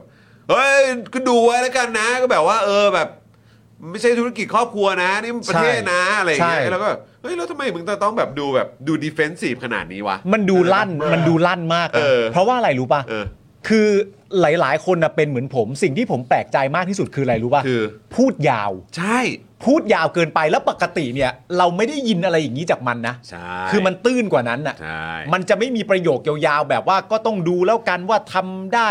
เอ่อจริงไหมประเทศประเทศหนึ่งไม่ใช่เศรษฐกิจหรือธุรกิจของครอบครัวใดครอบครัวหนึ่ง มันดูเหมือนมันมีคำพูด เอ อะ อเออใช่ มากจนเกินเหตุอ่ะ ใช่ ก็เลยแบบ หรือว่าโลกกับว่าหรือว่ายังไงวะ เออใช่แล้วแล้วแล้วอีกแป๊บหนึ่งต่อมา ผมก็มาเจอข่าว อืม ก็พี่ยุทธเขาก็เล่าก็นำเสนอต่อแหละประเด็นที่พลังประชารัฐเขาประชุมกัน อืม แล้วเมื่อวานนี้เราก็คุยกันใช่ไหมหรือหรือเมื่อวันก่อนที่เราคุยว่าเออประยุทธ์ดูแบบ คือมึงก็แบบตอบไม่รู้ไม่รู้ไม่รู้ หรืออะไร เออ แบบส่วนใหญ่เท่าที่เราเห็นเนี่ย อืม จะพูดสั้นมากใช่ป่ะ อืม แล้วมันก็มีโพสต์วันก่อนที่ออกมา อืม ที่โพสต์ในแฟนเพจ อ่า เออออฟฟิเชียลของ อ่า ประวิทย์อะที่ อ่า เขียนออกมาแบบยาวมากเรื่องอนุรักษ์นิยมคอ่าวามจงรักภักดีอะไรของตัวเองอะ อ่า เออแล้วกูก็ไปนั่งดู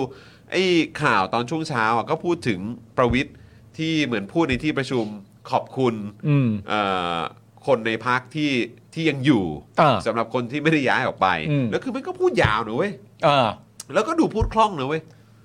ถูก แล้วแบบแล้วแบบก็จะมีพูดแล้วมีพูดแบบอารมณ์เล่นมุกติดตลกด้วยนะเพราะพักเราเนี่ยโดนดูดไปเยอะอะไรอย่างเงี้ย เออ ก็แบบคนก็ฮากันทั้งฮอลล์อะไรอย่างเงี้ย ไม่คือโถมันมันคือคุณพูดในสถานที่ที่คุณได้แน่ๆ ใช่อันนี้ ใครมันก็ อั พูดเก่ง ก็เลยแค่มีความรู้สึกว่าจริง ๆ อ่ะ มันก็ได้นี่หว่า เพราะฉะนั้นก็แบบมาให้คนอื่นสัมภาษณ์ออกมาดีเบต อะไรพวกนี้สิ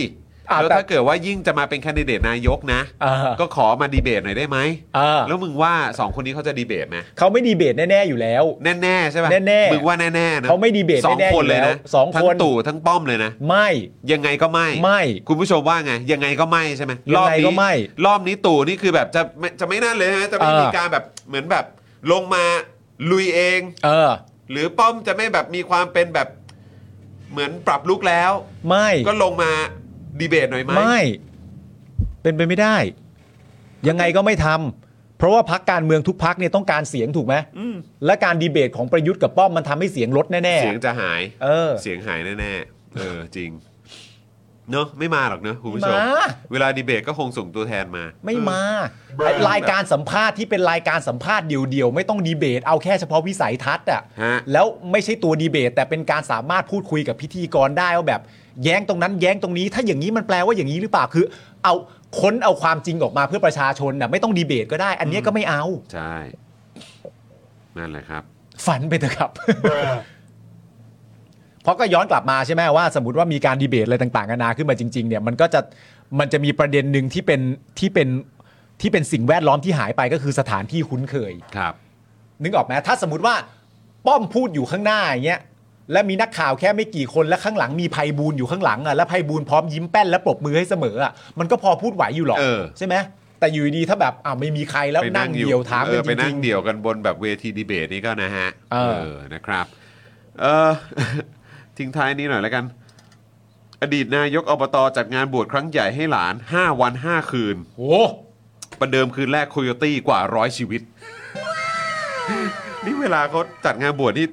คือเขาโอ้โห ขนาดนี้เลยเนี่ย โคโยตี้กว่าร้อยชีวิตเล เอย อแต่ผมก็ไม่รู้ โคโยตี้กว่าร้อยชีวิตเลย โคโย นะ ตี้กว่าร้อยชีวิตครับผม แต่มันก็เป็นการให้ให้งานน้องๆเขาอะเนอะ ครับ น้องก็จะได้มีรายได้ด้วย แต่ก็แค่แบบ เออ คือเขาเขาทำไมเขาถึงฉลองกันขนาดนั้นนะเรื่องของงานบวชอะเนอะ อ้าวเป็นเรื่องยิ่งใหญ่นะครับ คุณจรครับมันเกี่ยวกับเรื่องศาสนานะครับ อ๋อครับผม ผมก็เคยไปนะ งานบวชเหรอ เอองานบวชที่แบบว่าเอาเวทีอะไรต่างๆนานามาตั้งแบบเลี้ยงโต๊ะจีนก่อนที่วันรุ่งขึ้นจะกลายเป็นงานบวชอะ เออ เออก็แบบอย่างเงี้ยก็มีแบบนักกรงนักร้อง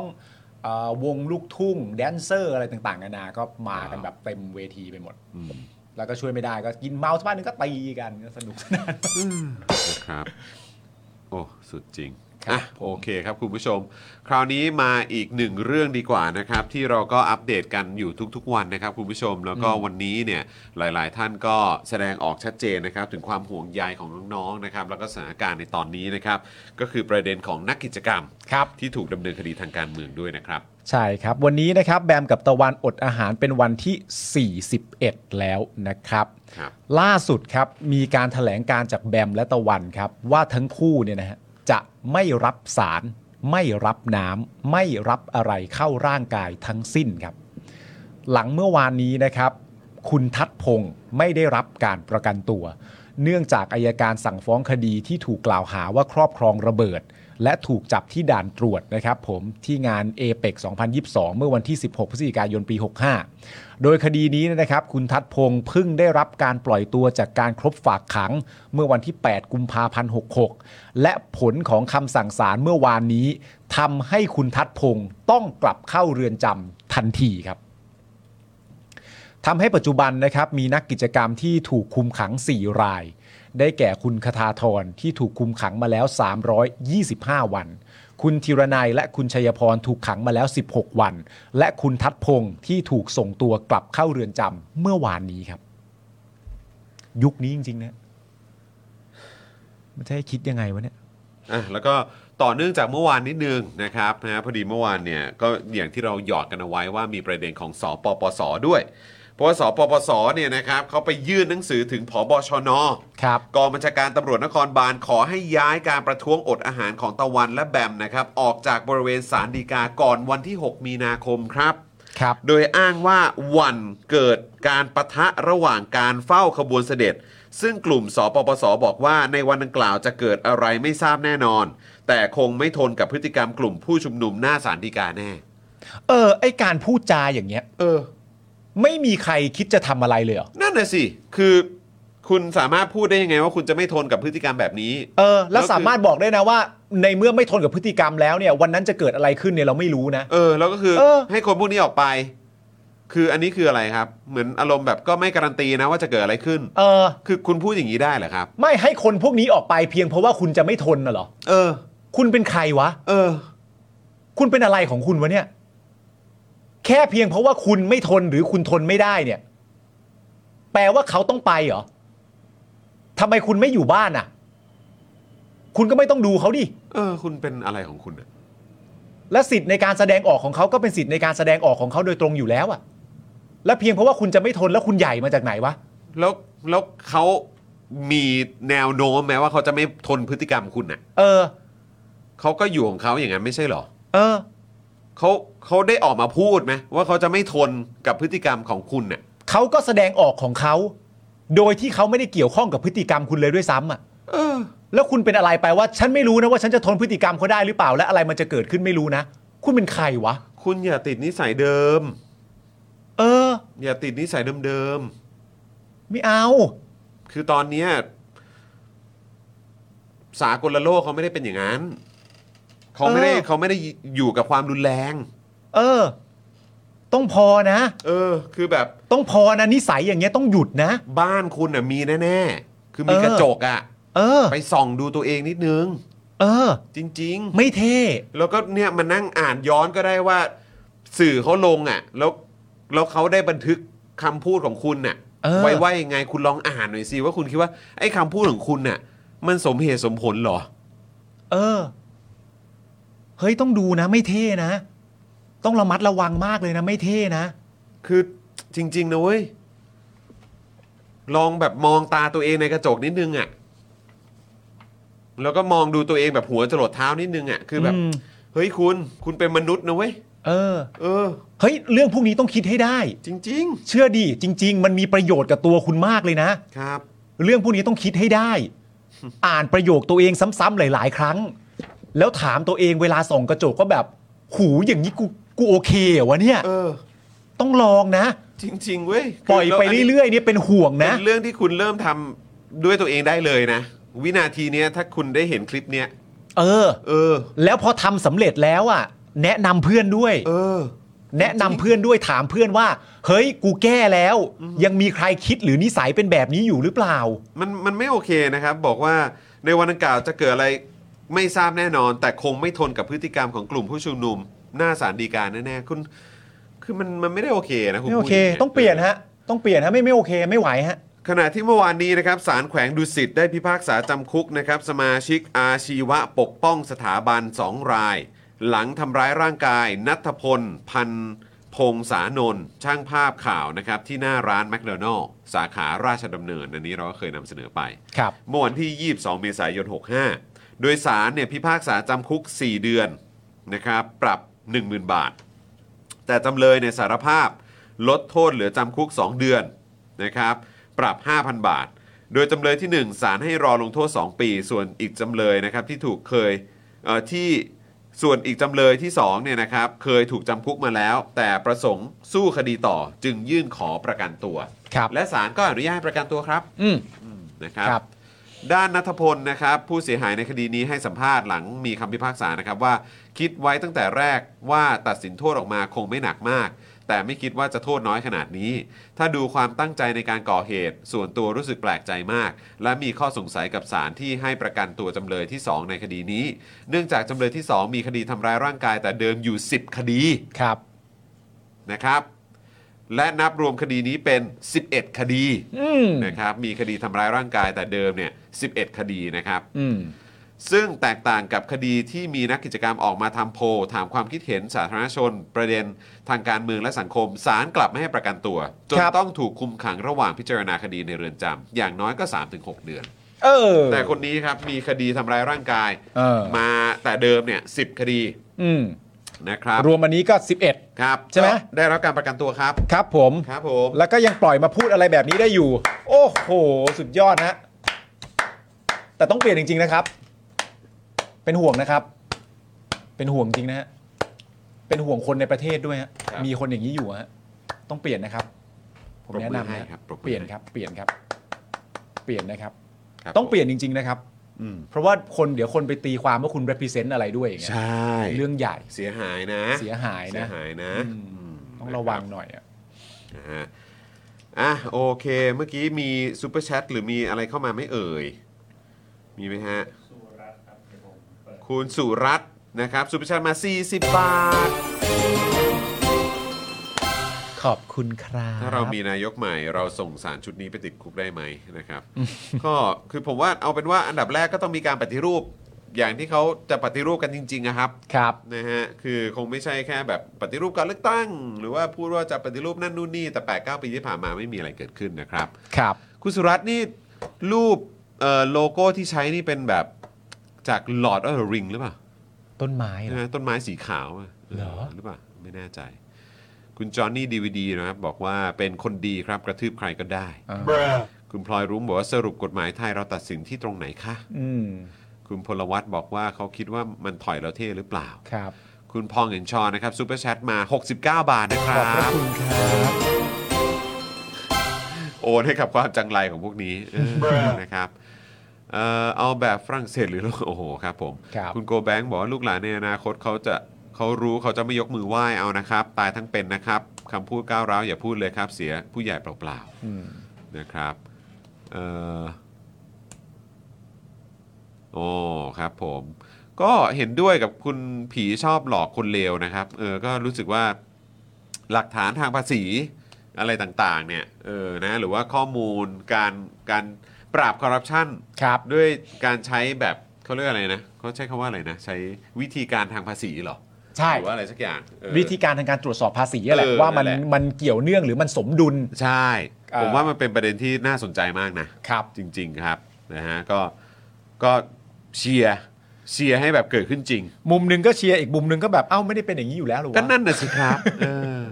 เอาคุณ KTC นะครับ บอกว่า 24 เดือนละเย้ ขอบคุณนะครับ ขอบคุณครับผม เฮ้ยคุณมีอะไรจะถามคุณผู้ชมนี่เรื่องประเด็นแบบว่า เบื่อหรือยังอะ อ๋อ เออ ใช่คุณ อัน ผู้ นี้ ชม อันนี้คุณผู้ชมต้องตั้งใจฟังเลยเพราะว่าเพื่อนผมอยากคุยกับคุณผู้ชมมาก อ๋อ ไม่ไม่ไม่คือเมื่อวานนี้เนี่ย ผมก็บ่นกับพี่โรซี่กับเอ่อพ่อหมอ เพราะว่าเรากำลังจะถ่ายเจอข่าวตื้นแล้วก็แบบว่าโอ้โหแบบว่าก็ระหว่างที่รอเซตนู่นเซตนี่อยู่อะไรก็บอก อ่า เออช่วงนี้เบื่อมากเลยเพราะรู้สึกว่าเหมือนต้องรายงานเรื่องราวแบบ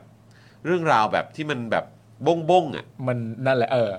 ในการเมืองไทยอ่ะ อืม ให้คุณผู้ชมฟังอยู่ เรื่องการที่ เรื่อยๆ เออเรื่องที่มันโลโลอ่ะ เรื่องเรื่องที่มันโลโลเรื่องที่มัน เออ บูชิตอ่ะ เออเออเออ เออเรื่องที่มันบูชิตอ่ะ เออ เออแล้วเราก็มีความรู้สึกว่าเฮียคือแบบว่า คือเราก็รู้ทั้งรู้ว่ามันบูชิตอ่ะ เออ แต่มันเหมือนแบบว่าก็คือต้องเอามาตีแผ่ให้สังคมหรือว่า เออ ให้คุณผู้ชมอ่ะได้เห็นว่าคุณผู้ชมดูสิแม่งบูชิตขนาดไหนอ่ะ เออ เออแล้วเพราะมันเกิด แบบ ขึ้นจริงไง ใช่แล้วคุณผู้ชมดูสิว่าเราอยู่ในสังคมแบบไหนที่มันบูชิตกันได้ขนาด นี้อะไรอย่างเงี้ยเออแล้วก็คือ บูชิดแบบกูไม่ได้พักเลย บูชิดแบบไม่ได้พักแล้วเฮียนี่คือกูบูชิดมา8ปดเปีแล้วเนี่ย เออ แล้วกูจะต้องมาบูชิดแบบเข้มๆแบบว่าอย่างแบบเข้มๆจากแบบ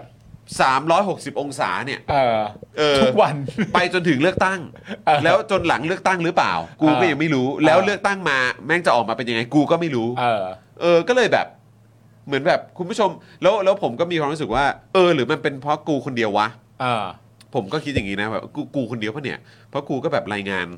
ข่าวหรือ มานาน ว่ติดตามไอ้พวกการเมองการเมืองไทยบ้านเราเนี่ยมาแบบว่าตั้งแต่เริ่มทำเจาะข่าวตื้น เออ แล้วมารายงานแบบ 5 วันต่อสัปดาห์แบบเนี้ยตั้งแต่เริ่มทำ Daily Topic ก็คือ เออ เมื่อแบบเท่าไหร่สองสาม สองสามปีที่แล้ว ได้ได้แล้วใช่ไหม เออ เออ แต่ว่าเออมันเป็นที่เราคนเดียวเปล่าวะ เออ ใช่ไหมฮะ หรือว่ากูแบบความอดทนกูไม่มากพอหรือว่าอะไรอย่างเงี้ยเออ เออ หรือแบบเออเขาเรียกอะไร ภูมิคุ้มกันกูแบบ มันสูญหายไปเหรอ หรืออะไรอย่างเงี้ยถึงแบบ เออ รู้สึกเบื่อหน่ายความบูลชิตเหล่านี้มากๆอะไรเงี้ยแล้วกูก็เคยพูดอยู่เสมอว่าแบบเออพ่อกูก็แบบสอนใช่ไหมบอกว่าเฮ้ยถ้ามองการเมืองไทยเป็นเรื่องซีเรียสเรื่องจริงจังนะเป็นบ้าไปแล้วต้องมองเป็นเรื่องตลก เออ ซึ่งกูก็ได้พยายามมาแบบเต็มที่แล้วไงเข้าใจป่ะแล้วรู้สึกว่าหรือมันสุดแล้วจริง ๆ วะ เออ แล้วผมก็เลยเอ่อพี่โรซี่กับพ่อหมอก็เลยบอกว่าเออเรื่องนี้ก็น่าจะถามปาล์มแล้วถามคุณผู้ชมด้วยเหมือนกันนะ เออ เพราะหนึ่งคุณปาล์มเนี่ยก็เอ่อมาแจมกับ Daily t o p i c ของเราได้แบบว่าเท่าไหร่ สอง สั ปี สอง กว่าๆ ปีใช่ไหมครับเออแล้วก็แบบการที่จะต้องแบบมาติดตามข่าวสารอย่างเงี้ย เออ เออแล้วก็ต้องมาเจอไอ้เรื่องแบบนี้แล้วก็ต้องมาแบบไอ้เฮียอะไรเนี่ยแบบเนี้ยทุกๆวันเนี่ย เออ คุณคุณรู้สึกอย่างไรบ้าง เออ และฝั่งคุณผู้ชมอ่ะรู้สึกอย่างไรบ้าง คืออันเนี้ยผมว่ามี 2 เรื่องที่ต้องเออแยกกัน เพราะว่าณตอนแรกเนี่ยมันก็มีมุมหนึ่งที่เราทำความเข้าใจว่า ต่อให้ไม่ได้เอ่อทำรายการเนี้ยหรือไม่ได้ทำรายการนี้เนี่ยไม่ได้มีส่วนเกี่ยวข้องกับการติดตามข่าวสารหรือไม่ อ่าอ่า เพราะข่าวสารเนี่ยติดตามเป็นปกติอยู่แล้ว อ่าใช่ อาจแต่อาจจะมีเปอร์เซ็นต์ในการติดตามเยอะขึ้น อืม ก็จริง แต่ว่าอย่างไรก็ดีในแง่ความรู้สึกของการติดตามเฉยๆอ่ะกับการติดตามแล้วต้องเอามาเล่าเนี่ย เออ ไม่เหมือนกันอย่างสิ้นเชิ เอง อเออ ไม่มีความเหมือนกันอย่างสิ้นเชิง ระหว่างเปิดอ่านตามทวิตเตอร์เฉยๆว่าข่าวนี้เป็นแบบนี้แล้วก็อาจจะรีทวิตอะไรต่างๆนานากับการที่ต้องเอาเรื่องเหล่านั้นมาเล่า อืม ออกไปจากตัวเราอีกทีนึงเนี่ย อืม ต่างกันสิ้นเชิง อืม แต่ว่า ผมว่าอันนี้มันคงอาจจะเป็นเรื่องแบบ นิสัยโดยตรงของแต่ละคนน่ะ เออ นึกออกไหมซึ่งคุณก็รู้จักผมมาตั้งแต่เด็กๆอะ ใช่ ว่าไม่ ใช่ ว่า ใช่ มันจะมีมุมมองอะไรต่างๆนานาก็ก็ตามเนี่ย ถ้าสมมติว่ามันไปอยู่ในมือไอ้ปาล์มเนี่ย มันก็อาจจะมีรอยยิ้มอะไรบางอย่าง เออ เกิดขึ้นมา ใช่ ได้บ้างห ใช่ รือแบบ ใช่ หรือแบบเรื่องที่มันเครียด พอถูกเล่าโดยไอ้นี่เนี่ย อืม กูต้องหัวเราะได้บ้างอะ เออเออเออ กูต้องมีหัวเราะได้บ้างอะไรอย่างเงี้ยซึ่งมันก็จะเกิดการผ่อนคลายซึ่งซึ่งซึ่งผมไม่ได้ทำอย่างนั้นให้กับคุณ อืม หรือไม่ได้ทำอย่างนั้นให้กับคุณผู้ชมอย่างเดียว คือผมก็ทำอย่างนั้นให้กับตัวเองด้วย เออ ถึงแม้มันก็ต้องมีความผ่อนคลายอะไรต่างๆกันานาแต่ว่าถามว่าเอ่อรูปแบบในการเสพข่าวหรืออะไรต่างๆกันานาเนี่ยอันนี้อันนี้เล่าให้คุณผู้ชมฟังเลยเมื่อประมาณสักเพิ่งเล่าให้คุณจอนฟังเมื่อประมาณเอ่อ สองสองสามอาทิตย์ที่แล้วอ่ะ ผมก็ตื่นเช้ามา แล้วผมก็เล่นกับน้องเอริอะเล่นกับลูกก็อยู่บนเตียงอะไรเงี้ยเล่นไปเรื่อยๆนะไม่ได้มีใครอะไรนะเล่นเล่นกับเอริซึ่งเอริก็สามขวบกว่าอะไรเงี้ยแล้วผมก็บอกกับเอริไม่ได้บอกไทนี่ด้วยนะ บอกกับเอริว่าเอริพ่อตัดสินใจแล้วเสาร์อาทิตย์ที่พ่อไม่ได้ทำงานอ่ะพ่อจะไม่เข้าทวิตเตอร์ลูก บอกกับลูกเลย บอกลูกด้วยนะ บอกลูกเลย ไม่ได้บอกเมียด้วยนะ ไม่ได้บอกภรรยาหมายถึงขอคำปรึกษานะ ว่าอย่างงู้นอย่างนี้อะไรต่างๆนานาคือบอกกับลูกตัวเองตอนที่เล่นเนี่ยเขาอยู่ตอนเช้าแบบว่า เออ พ่อคิดแล้ว เออ พ่อว่าเสาร์อาทิตย์เนี่ย พ่อจะไม่เข้าทวิต เอ เต อ อร์ลูก เบรกหน่อยด้วย เบรกก่อน เออ เบรกก่อนให้มันแบบโล่งๆคลายๆแล้วก็อาจจะมีแบบว่าอาทิตย์กลางคืนค่อยมาตามนั่นนู่นนี่แล้วค่อยยาวไปถึงจันทร์เช้าจนมาถึงจันทร์เย็นอะไรอย่างเงี้ยค่อยว่ากันอีกทีหนึ่ง อ่า แต่ถามว่าต้องมีช่วงเวลาเบรกไหมมันมันก็คงต้องมีช่วงเวลาเบรกแหละเพราะว่ามันมันเละเทะจริงๆนะฮะมันเละเทะจริงๆนะฮะแต่ว่าก็อย่างที่บอกไปว่า อะไรก็ตามที่เป็นที่เป็นทักษะเฉพาะตัวในการไปขุดไปหามุมอะไรต่างๆนานามาแซะมาแซวให้มันเกิดรอยยิ้มอะไรต่างๆนานาให้มันเกิดขึ้นในรายการนี้ได้เนี่ย มันก็มันก็อย่างแรกว่าแบบมันต้องทำใช่ป่ะเพราะว่า อันเนี้ย อันเนี้ยบอกความลับคุณผู้ชมเลยไหนๆแล้วก็คุยกันแล้วตอนที่ผมมาทำรายการ Daily Topic ตอนแรกเนี่ย อืม ความหมายเนี่ยคุณผู้ชมฮะอันนี้เล่ากันแบบตรงไปตรงมานะว่าเรารู้จักกันมาตั้งนานแล้วเนี่ย ตอนที่มาทำรายการ Daily Topic ตอนแรกเนี่ย มันไม่ใช่ประเด็นว่ารายการจะต้องรอดนะฮะ อืม มันคือเพื่อนกูอะต้องรอด ก่อนตอนเนี้ย อันนี้รับสารภาพกันอย่างตรงไปตรงมาตอนที่มาทำตอนแรกเนี่ย ผมยังไม่ได้คิดถึงตัวรายการเลยว่าจะไปยังไงอะไรต่างๆนานานั่นนู่นนี่ เออ เราก็รู้ว่าทักษะเรามีอะไร เราก็แค่นำเรื่องเหล่านั้นเข้ามา แต่เรื่องโดยเถนตรงจริงว่าอย่างแรกเลยเนี่ย เพื่อนสนิทที่สุดในชีวิตกูเนี่ย ต้องรอดจากเรื่องทั้งหมดเหล่านี้ก่อน แล้วเดี๋ยวที่เหลือค่อยว่ากัน อันนี้ เออเออ ยอมรับกันอย่างตรงไปตรงมา แล้วก็วิธีการที่ว่ามันก็คืออย่างเงี้ยว่าแบบ แบบเออ มันต้องมีมุมอะไรต่างๆกันานะที่แบบและจริง ๆ มันก็แบบยิ่งตอกย้ำประเด็นว่าเราก็รู้จักแบบกับคุณผู้ชมเวลาที่เราไปเจออะไรต่างๆกันานาพอระยะเวลามันผ่านไปเยอะแยะ เราก็ได้รับรู้ว่าคุณผู้ชมแต่ละคนน่ะเขาก็มีจิตใจที่เข้มแข็งอ่อนแออสลับกันไปในบางช่วงบางตอน คือทุกคนไม่ได้มีมายเซ็ตตั้งอยู่ที่ที่จุดเดียวกันคือแบบกูแกร่งมาก เออ กูแข็งมากกูอะไรต่างๆกันานานั่นนู่นนี่อะไรอย่างเงี้ยแล้ว แต่ละคนมันไม่เท่ากันอ่ะ ใช่ แล้วในบีทวีนผมกับคุณเนี่ย เราก็ต้องรับผิดชอบอะไรเยอะในแต่ละวันที่มันเกิดขึ้นใช่ไหม เออใช่ใช่ใช่ เพราะฉะนั้นมันต้องมีอะไรเผื่อแผ่ ให้กับใครต่อใครสามารถใช้ชีวิตในวันวันนั้นได้ด้วยอ่ะนึกออกปะ ใช่ คือ ใช่ จริง ๆ แล้ว คือจริง ๆ แล้วเวลาการทำรายการเบื้องหลังมันก็มีอะไรอย่างเงี้ยฮะ อืม นะครับ ผมก็เลยแบบ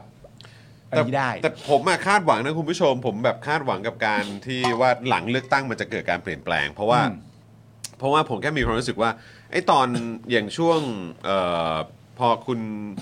ตอนรัฐบาลคุณยิ่งรักษณ์อะ อืม มันจะมีแบบ มันจะมีความรู้สึกว่ามันการเมืองหรือข่าวสารหรือไอ้ความความขับเคลื่อนของสังคมอะมันดูมีมันมันมีไดนามิกอะ ใช่ มันดูมีไดนามิกอะ อืม แต่หลังการรัฐประหารมาตั้งแต่ตั้งแต่วันแรก อืม จนถึงแบบอะก่อนเลือกตั้ง 62 ก็แล้วผมรู้สึกว่ามันคือการ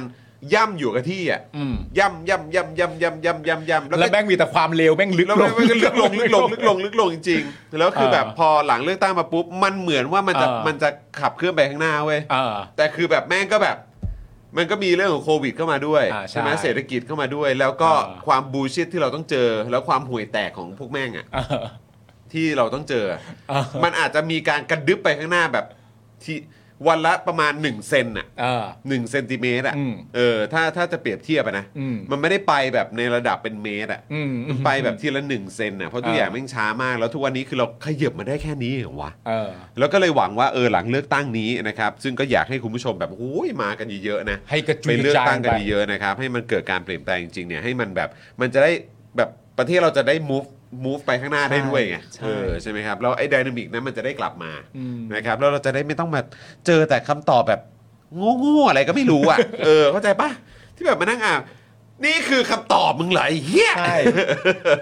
คือคำตอบประมาณนั้นน่ะสิ่งที่สำคัญที่เรามีความรู้สึกว่ามันหนักหน่วงกับประชาชนมาก คือเรารู้เลยว่าคำตอบเหล่านี้มันมาจากการไม่เห็นหัวประชาช เอน อใช่ใช่ใช่ คำตอบอะไรออกมาที่มันไม่เกี่ยวข้องไม่ตรงก็ได้ ไม่เกี่ยวก็ได้ โบยไปนั่นโบยไปนี่ด่ารัฐบาลเก่าอะไรต่างๆนานาเนี่ย เออ มันมาจากการไม่เห็นหัวประชาชนที่แบบว่า ก็กูว่ากูจะตอบแบบเนี้ยแล้วกูให้คำตอบแบบเนี้ยก็ก็ประมาณนี้แปลว่ากูก็ประมาณนี้ไง เออ แล้วมันมันมันก็หนักในความรู้สึกเพราะเหมือนอารมณ์แบบเรารู้ทั้งรู้ไง เออ เหมือนประเด็นแบบ ฟังประเด็นเรื่องสอววิเคราะห์ตัวเองในการที่เขาจะปิดสวิตช์สวอะไรต่างๆนานาผมเชื่อว่าทุกคนก็ได้ความรู้สึกเดียวกันว่าเขาไม่ได้ตั้งใจมาให้เหตุผลคุณหรอกเขาแค่มาแสดงให้เห็นว่ากูทำได้อย่างนี้อ่ะ ใช่ มันก็มันก็อาจจะหนักหน่อย ใช่ครับ นะฮะ นะฮะอ่ะโอเคครับคุณผู้ชมครับ ยังไงวันนี้เนี่ยก็ฝากคุณผู้ชมนะครับเอ่อติดตามข่าวสารกันด้วยนะครับ ก็เอ่อพรุ่งนี้เราก็จะกลับมาอีกหนึ่งวันนะครับสำหรับวันศุกร์นั่นเองนะครับ แล้วก็วันจันทร์เราก็จะหยุดหนึ่งวันนะครับคุณผู้ชมครับ ครับ แล้วก็อย่าลืมออนหยุดขังนะครับ ยังสามารถไปร่วมกิจกรรมกันได้ ผ่านทางช่องทางออนไลน์นั่นเองนะครับ แล้วก็ฝากติดตามในประเด็นของน้องแบมกับน้องตะวันด้วยนะครับ ครับ กับเอ่อพื้นที่บริเวณหน้าศาลนะครับ ว่าจะเกิดอะไรขึ้นบ้างหรือเปล่า ครับ นะครับช่วยกันส่งเสียงกันด้วยนะครับ ครับ อ่ะ ผม เดี๋ยวพรุ่งนี้เจอกันนะครับคุณผู้ชมครับนะแล้วก็ขอบคุณคุณผู้ชมมากๆเลยนะครับ ที่ติดตามพวกเราสวัสดีคุณสุรัตน์เอ้ยขอบคุณคุณสุรัตน์อีกรอบหนึ่ง ครับ ซูเปอร์แชทมา 40 บาทนะครับ บอกว่าถ้าไม่มีรายการนี้ใครจะดูช่องตัวบนแทนผมล่ะครับ ผมไม่ทิ้งแน่ผมไม่ทิ้งแน่ เดี๋ยวตามให้เดี๋ยวตามให้ แล้วก็สำคัญจริง เออ ๆ นะครับ คุณผู้ชมครับที่เอ่อในภาวะนี้ที่เราอยู่มาได้กันเป็นระยะเวลายาวนานขนาดนี้เนี่ย ครับ สำหรับผมมันก็เป็นเพราะว่าเราก็อยู่ๆมาด้วยกันนะฮะ เออ ก็ต้องขอบคุณคุณผู้ชมด้วย ใช่ถูก นะครับ ต้อง ผมเพราะว่าถ้าถ้าอยู่อย่างโดดเดี่ยวมันก็จะอยู่ยากนะฮะ ใช่ แต่ นะค อ รั ยู่ บ ๆมาด้วยกันตลอดระยะเวลาขนาดนี้ก็ ถู ขอบ กต้อคุณคุณผู้ชมจริง ใช่ครับ อยู่ด้วยกัน นะ นะครับคผม รับ อยู่ด้วยกันยาวๆนะครับ ครับ สวัสดีคุณเจเนตจันเจ้าด้วยนะครับนะฮะคุณชีบิวนะครับคุณเอิร์ y ีบอกว่าอ้าวจะไปแล้วเหรอครับ ช่วงที่พี่จอนคุยกับ Chat GPT ผมสนใจเลยลองเล่นดูมั่ง และตอนนี้ผมไม่สนใจไลฟ์แล้วครับ ๆ เดี๋ยว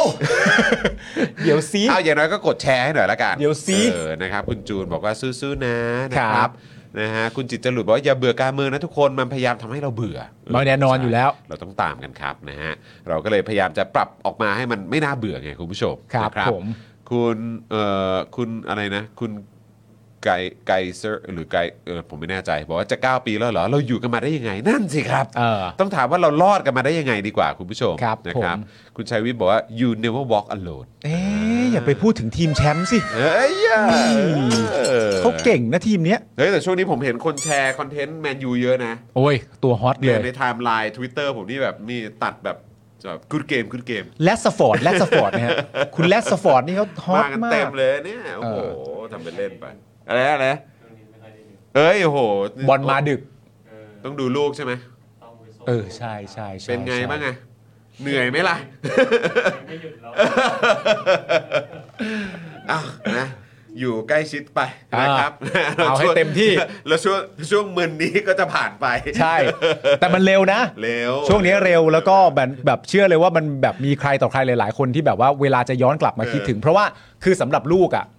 มันจะมีแบบเหมือนช่วงที่เขาเปราะบางมาก อ่าๆ ๆ จนคุณพ่อคุณแม่มีความรู้สึกว่าช่วงเวลานี้ของลูก ต้ อ่ะ องทนุถนอมมาก มันต้องทนุถนอมแล้วมันเหมือนอารมณ์แบบประมาณแบบเหมือนเป็นแค่เราอ่ะ อ่าใช่ใช่ใช่ แค่ฉันและเธอเท่านั้นนะ เออ สามีและภรรยาคู่นี้ เออ ที่จะ ที่จะดูแลเขา ดูแล ได้ คนนี้นั่นนู่นนี่ ใช่ แต่พอรู้ตัวแวบหนึ่งแบบ1นถึงสขวบก็แบบว่าเอาคนใกล้ชิดกูก็อุ้มได้หมดแล้ว เออ แบบอะไรอย่างเงี้ย ใช่ และไอ้ ใช่ โมเมนต์แบบเนี้ยมันหายไปเร็วจนกระทั่ง ใช่ แบบ พอลูกไปสักประมาณสัก2 3 4ขวบแล้วแบบว่าเฮ้ยอยากมีคนนั้นอีกแล้วอะ เอออ ยากมีโมเมนต์นั้นกลับมาอีกแล้ เก็ ว ต อะไร เลย งี้ย เก็ตเลย ผมก็เนี่ยแหละครับ นั่งดูสตอรี่นั่งดูอะไรอยู่เนี่ยโอ้ทำไมตอนนั้นโอ้โหตัวเล็กอย่างนี้วะ ใช่ นะครับคุณเจมี่บอกว่าห้ามไปไหนนะคะ ไม่ไปค่ะ ไม่ไปค่ะ เออนะครับ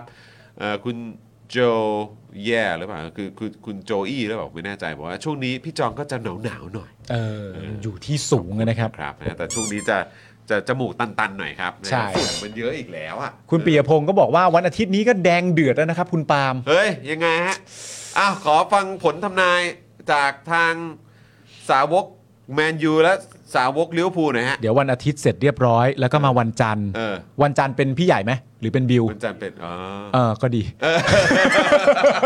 ขนาดนั้นเลยเหรอ อุ๊ย คุณว่าผลจะออกมาเป็นยังไง ผมว่าออกมาก็เออ เสมอหรือชนะหรือใครใครใครชนะใครแพ้ครับ ไม่ไม่ไอไอลิเวอร์พูลชนะชนะอยู่แล้ว เอ้า ชนะอยู่แล้ว อันนี้มันเหมือน เท่าไหร่เท่าไหร่ คือณตอนนี้ผมไปอ่านในในโปรแกรมสโมสรน่ะเขาเขียนไว้อันหนึ่งว่าแมนยูอ่ะสร้างทีมขึ้นมาเพื่อให้แพ้ลิเวอร์พูลเขียนเขียน อ้าวแล้วแมตช์นี้คิดว่าเท่าไหร่ แมตช์นี้เนี่ยผมว่าสกอร์น่าจบที่ประมาณ 3-1 สามหนึ่ง ใช่ สามหนึ่ง เป็นเป็นลิเวอร์พูลชนะ ชนะสามหนึ่ง ชนะ 3-1 อ่าลิเวอร์พูลยิง 3 ลูก แม ใช่ นยูยิงลูกหนึ่ง แมนลิเวอร์พูลยิง 3 ลูกในครึ่งแรก อ่า แล้วแมนยูก็ไปยิงตีไข่แตกได้ในนาทีที่ 94 โอ้โห แล้วแฟนแมนยูทั้งโลกทั้งประเทศก็จะเฮว่าแบบเอออย่างน้อยเราก็ยิงลิเวอร์พูลได้ลูกหนึ่ง โอ้โหเอาเลยเว้ย อ่ะ คุณผู้ชมเก็บภาพนี้ไว้นะครับ กูอะเป็นคนไม่แปลกใจเลย นะว่าทำไมเวลาลิเวอร์พูลแพ้กูถึงโดนหนักมาก อ้าว พี่ใหญ่แล้วพี่ใหญ่ พี่ใหญ่ว่าผลการแข่งขันจะเป็นยังไงครับ กลัวกลัวออกเสมอก ลัวออกเสมอ เสมอแบบมีสกอร์ไหม กลัว อ๋อ เตะ แอมฟิลด์เหรอฮะ แอนฟิลด์ อ๋อ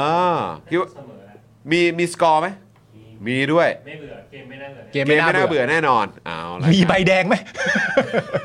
ไม่แน่ด้วย ไม่แน่ไม่แน่ โหดนะ ไม่แน่ เออ ครับผม หลังๆแมนยูก็ เล่น ขึ้นนะ เออ ครับ เหรอฮะเออ เป็น แต่ สาย อันนี้ หนัก ผมคิดไปเองหรือเปล่า ผมรู้สึกว่าเดี๋ยวนี้ โดยเฉพาะพรีเมียร์ลีกอะหลังหลังบอลโลกมาต่อเวลากันนานเหมือนกันเนาะ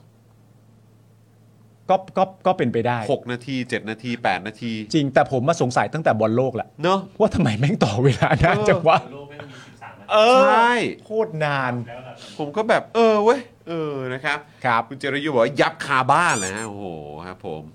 คุณศรัทธาบอกว่าผมว่าคาบ้าน คาบ้านเลยนะฮะ บอกเลยนะครับฟอร์มตอนนี้ลิเวอร์พูลถึงคาบ้านผมก็ไม่คาใจ นะ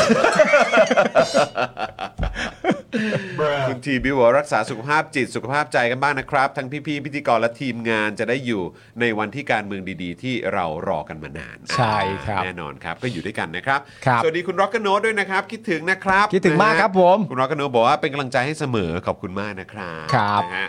อ่ะโอเค คุณผู้ชมครับ วันนี้หมดเวลาแล้วนะครับ ผมจอมินยูนะครับคุณปาล์มดึก ครั ด บ งานดี แล้วก็พี่ใหญ่สป็อคดักทีวีนะครับพวกเราสามคนลาไปก่อนนะครับ สวัสดีครับ สวัสดีครับบ๊ายบายจ้า สำหรับเจ้าของเพจนะครับที่ยิงโฆษณาแล้วค่าโฆษณาแพง ค่าโฆษณาสูงสูงๆนะครับ ลองเอาคอร์สนี้ไปประยุกต์ใช้ได้ ตอนแรกเนี่ยผมก็ไม่คิดเหมือนกัน ว่ามันจะใช้กับการยิงโฆษณาได้นะครับ คือจริงๆ แล้วความตั้งใจจริงผมอะผมแค่อยากจะทำคอร์สที่วิเคราะห์พฤติกรรมของผู้ใช้งานนะครับในโซเชียลมีเดียเฉยๆนะฮะเพื่อให้ได้ออร์แกนิกริชที่เพิ่มมากขึ้นนะครับ แต่ดันมี ผู้ใช้ที่มีประสบการณ์เขามาลองซื้อไปนะครับ แล้วเขาเอาไปประยุกต์ใช้ทำให้ค่าโฆษณาของเขาอะลดลงถึง 10 เท่าเลย แล้วก็มีอีกรายหนึ่งนะครับ เป็นผู้ใช้ที่มีประสบการณ์เหมือนกันนะครับ ซื้อเอาไปประยุกต์ใช้ปรากฏว่าพอปรับใช้ตามคอร์สนี้แล้วอ่ะเขาบอกว่าพอเขาหยุดแอดน่ะลิสต์มันไม่ค่อยตกเขาส่งรีวิวมาให้ดูด้วยนะครับ ถ้าท่านอยากทราบว่ารีวิวอยู่ตรงไหนก็ไปดูในโพสต์ข้างล่างได้นะครับผมโพสต์ไว้แล้วนะฮะหลาย ๆ ท่านเนี่ยซื้อไปแล้วอ่ะ แล้วเขาปรับได้ภายในสัปดาห์สองสัปดาห์เองผมว่า เขาเก่ง เขาเก่งจริงนะครับก็ไม่คิดว่าคอร์สของเราจะเป็นประโยชน์ขนาดนี้นะครับ ก็คอร์สนี้เนี่ย 2,999 บาทนะครับ ถ้าใครสนใจก็ทักแชทมาได้เลยนะครับ ก็หวังว่าจะเป็นประโยชน์นะครับ หลังซื้อคอร์สไปแล้วนะครับ ไม่ต้องกังวลนะครับ ก็ถามได้นะครับ กลับมาถามได้นะครับ ไม่ว่าจะเรื่องคอร์สหรือนอกคอร์สนะครับ ถ้ารู้ผมตอบให้ ถ้าไม่รู้ผมก็จะไปค้นหามาให้ โอเค ขอบคุณมากครับ คอร์ส 2,999 บาทนะ ทักแชทได้เลย ครับ ขอบคุณครับ อยากจะเชิญชวนคุณผู้ชมนะคะ มาเป็นซัพพอร์ตเตอร์ให้กับช่องสป็อคดาของเราค่ะ ตอนเนี้ยทำง่ายมาก แค่คุณผู้ชมนะครับ กดดอกจันนะครับ แล้วก็ตามด้วยเบอร์ที่ขึ้นอยู่ตรงนี้ แล้วก็กดโทรออก หรือกดโทรออกข้างล่างนี้เลยก็ได้นะครับ แค่นี้เนี่ยคุณก็สามารถเป็นซัพพอร์ตเตอร์ให้กับพวกเราแบบรายเดือนได้เลยนะครับ ผ่านเบอร์โทรศัพท์มือถือนั่นเองครับ เราต้องการซัพพอร์ตเตอร์ผู้สนับสนุนเท่าไหร่นะครับ 15,000 คน ตอนนี้เรามีซัพพอร์ตเตอร์ 5,000 คน ใช่ นะ ซึ่งก็ได้บอกความต้องการนี้ไปเมื่อประมาณปีกว่าๆที่แล้วแล้ว เราก็พยายามกันนะครับ เรื่อยๆเรื่อยๆเป็นหมื่นสามครับ ตอนนี้เหลือ 5,000นะครับ ไม่เป็นไร ครับ เรายังสู้ต่อครับ อีก 1 0,000 คน อีก1 ะครับ 0,000คนเท่านั้นเอง ใช่ค ใช่ รับ ก็คือเราก็พยายามจะทำให้ง่ายที่สุดนะคะ สะดวกที่สุดสำหรับคุณผู้ชมนะคะ บางทีเนี่ยอาจจะแบบว่าเออไปสมัครเป็นซัพพอร์ตเตอร์ไปทำอะไรคือแบบมันกดหลายลิงก์ ใช่ มันวุ่นวายใช่ไหม ใช่ มันบางทีแบบว่ามันไม่ค่อยแน่ใจว่าทำยังไง แต่ว่าอันเนี้ยคือง่ายมากที่สุดเลย แล้วก็ท่านใดที่สมัครแล้วนะครับ ก็สามารถไปติดตามคอนเทนต์ Exclusive นะครับ ได้ที่ Facebook Page Spoke Dark Supporter ได้เลย แล้วก็สำหรับ Supporter ท่านใดที่เป็นผู้สนับสนุนอยู่แล้วทาง YouTube หรือ Facebook นะครับ ก็สามารถทักแชทเข้าไป บอกเป็น Supporter อยู่แล้วอยากเข้ากลุ่มลับ Exclusive สำหรับผู้สนับสนุนเท่านั้นนะครับ รีบสมัคร แล้วก็รีบทักแชทกันไปได้เลยนะครับ มากันเยอะๆนะคะ อืมสมัครกันเลยครับผม อีก 1 0,000 คนจะถึงเป้าแล้ว มาสนับสนุนพวกเรากัน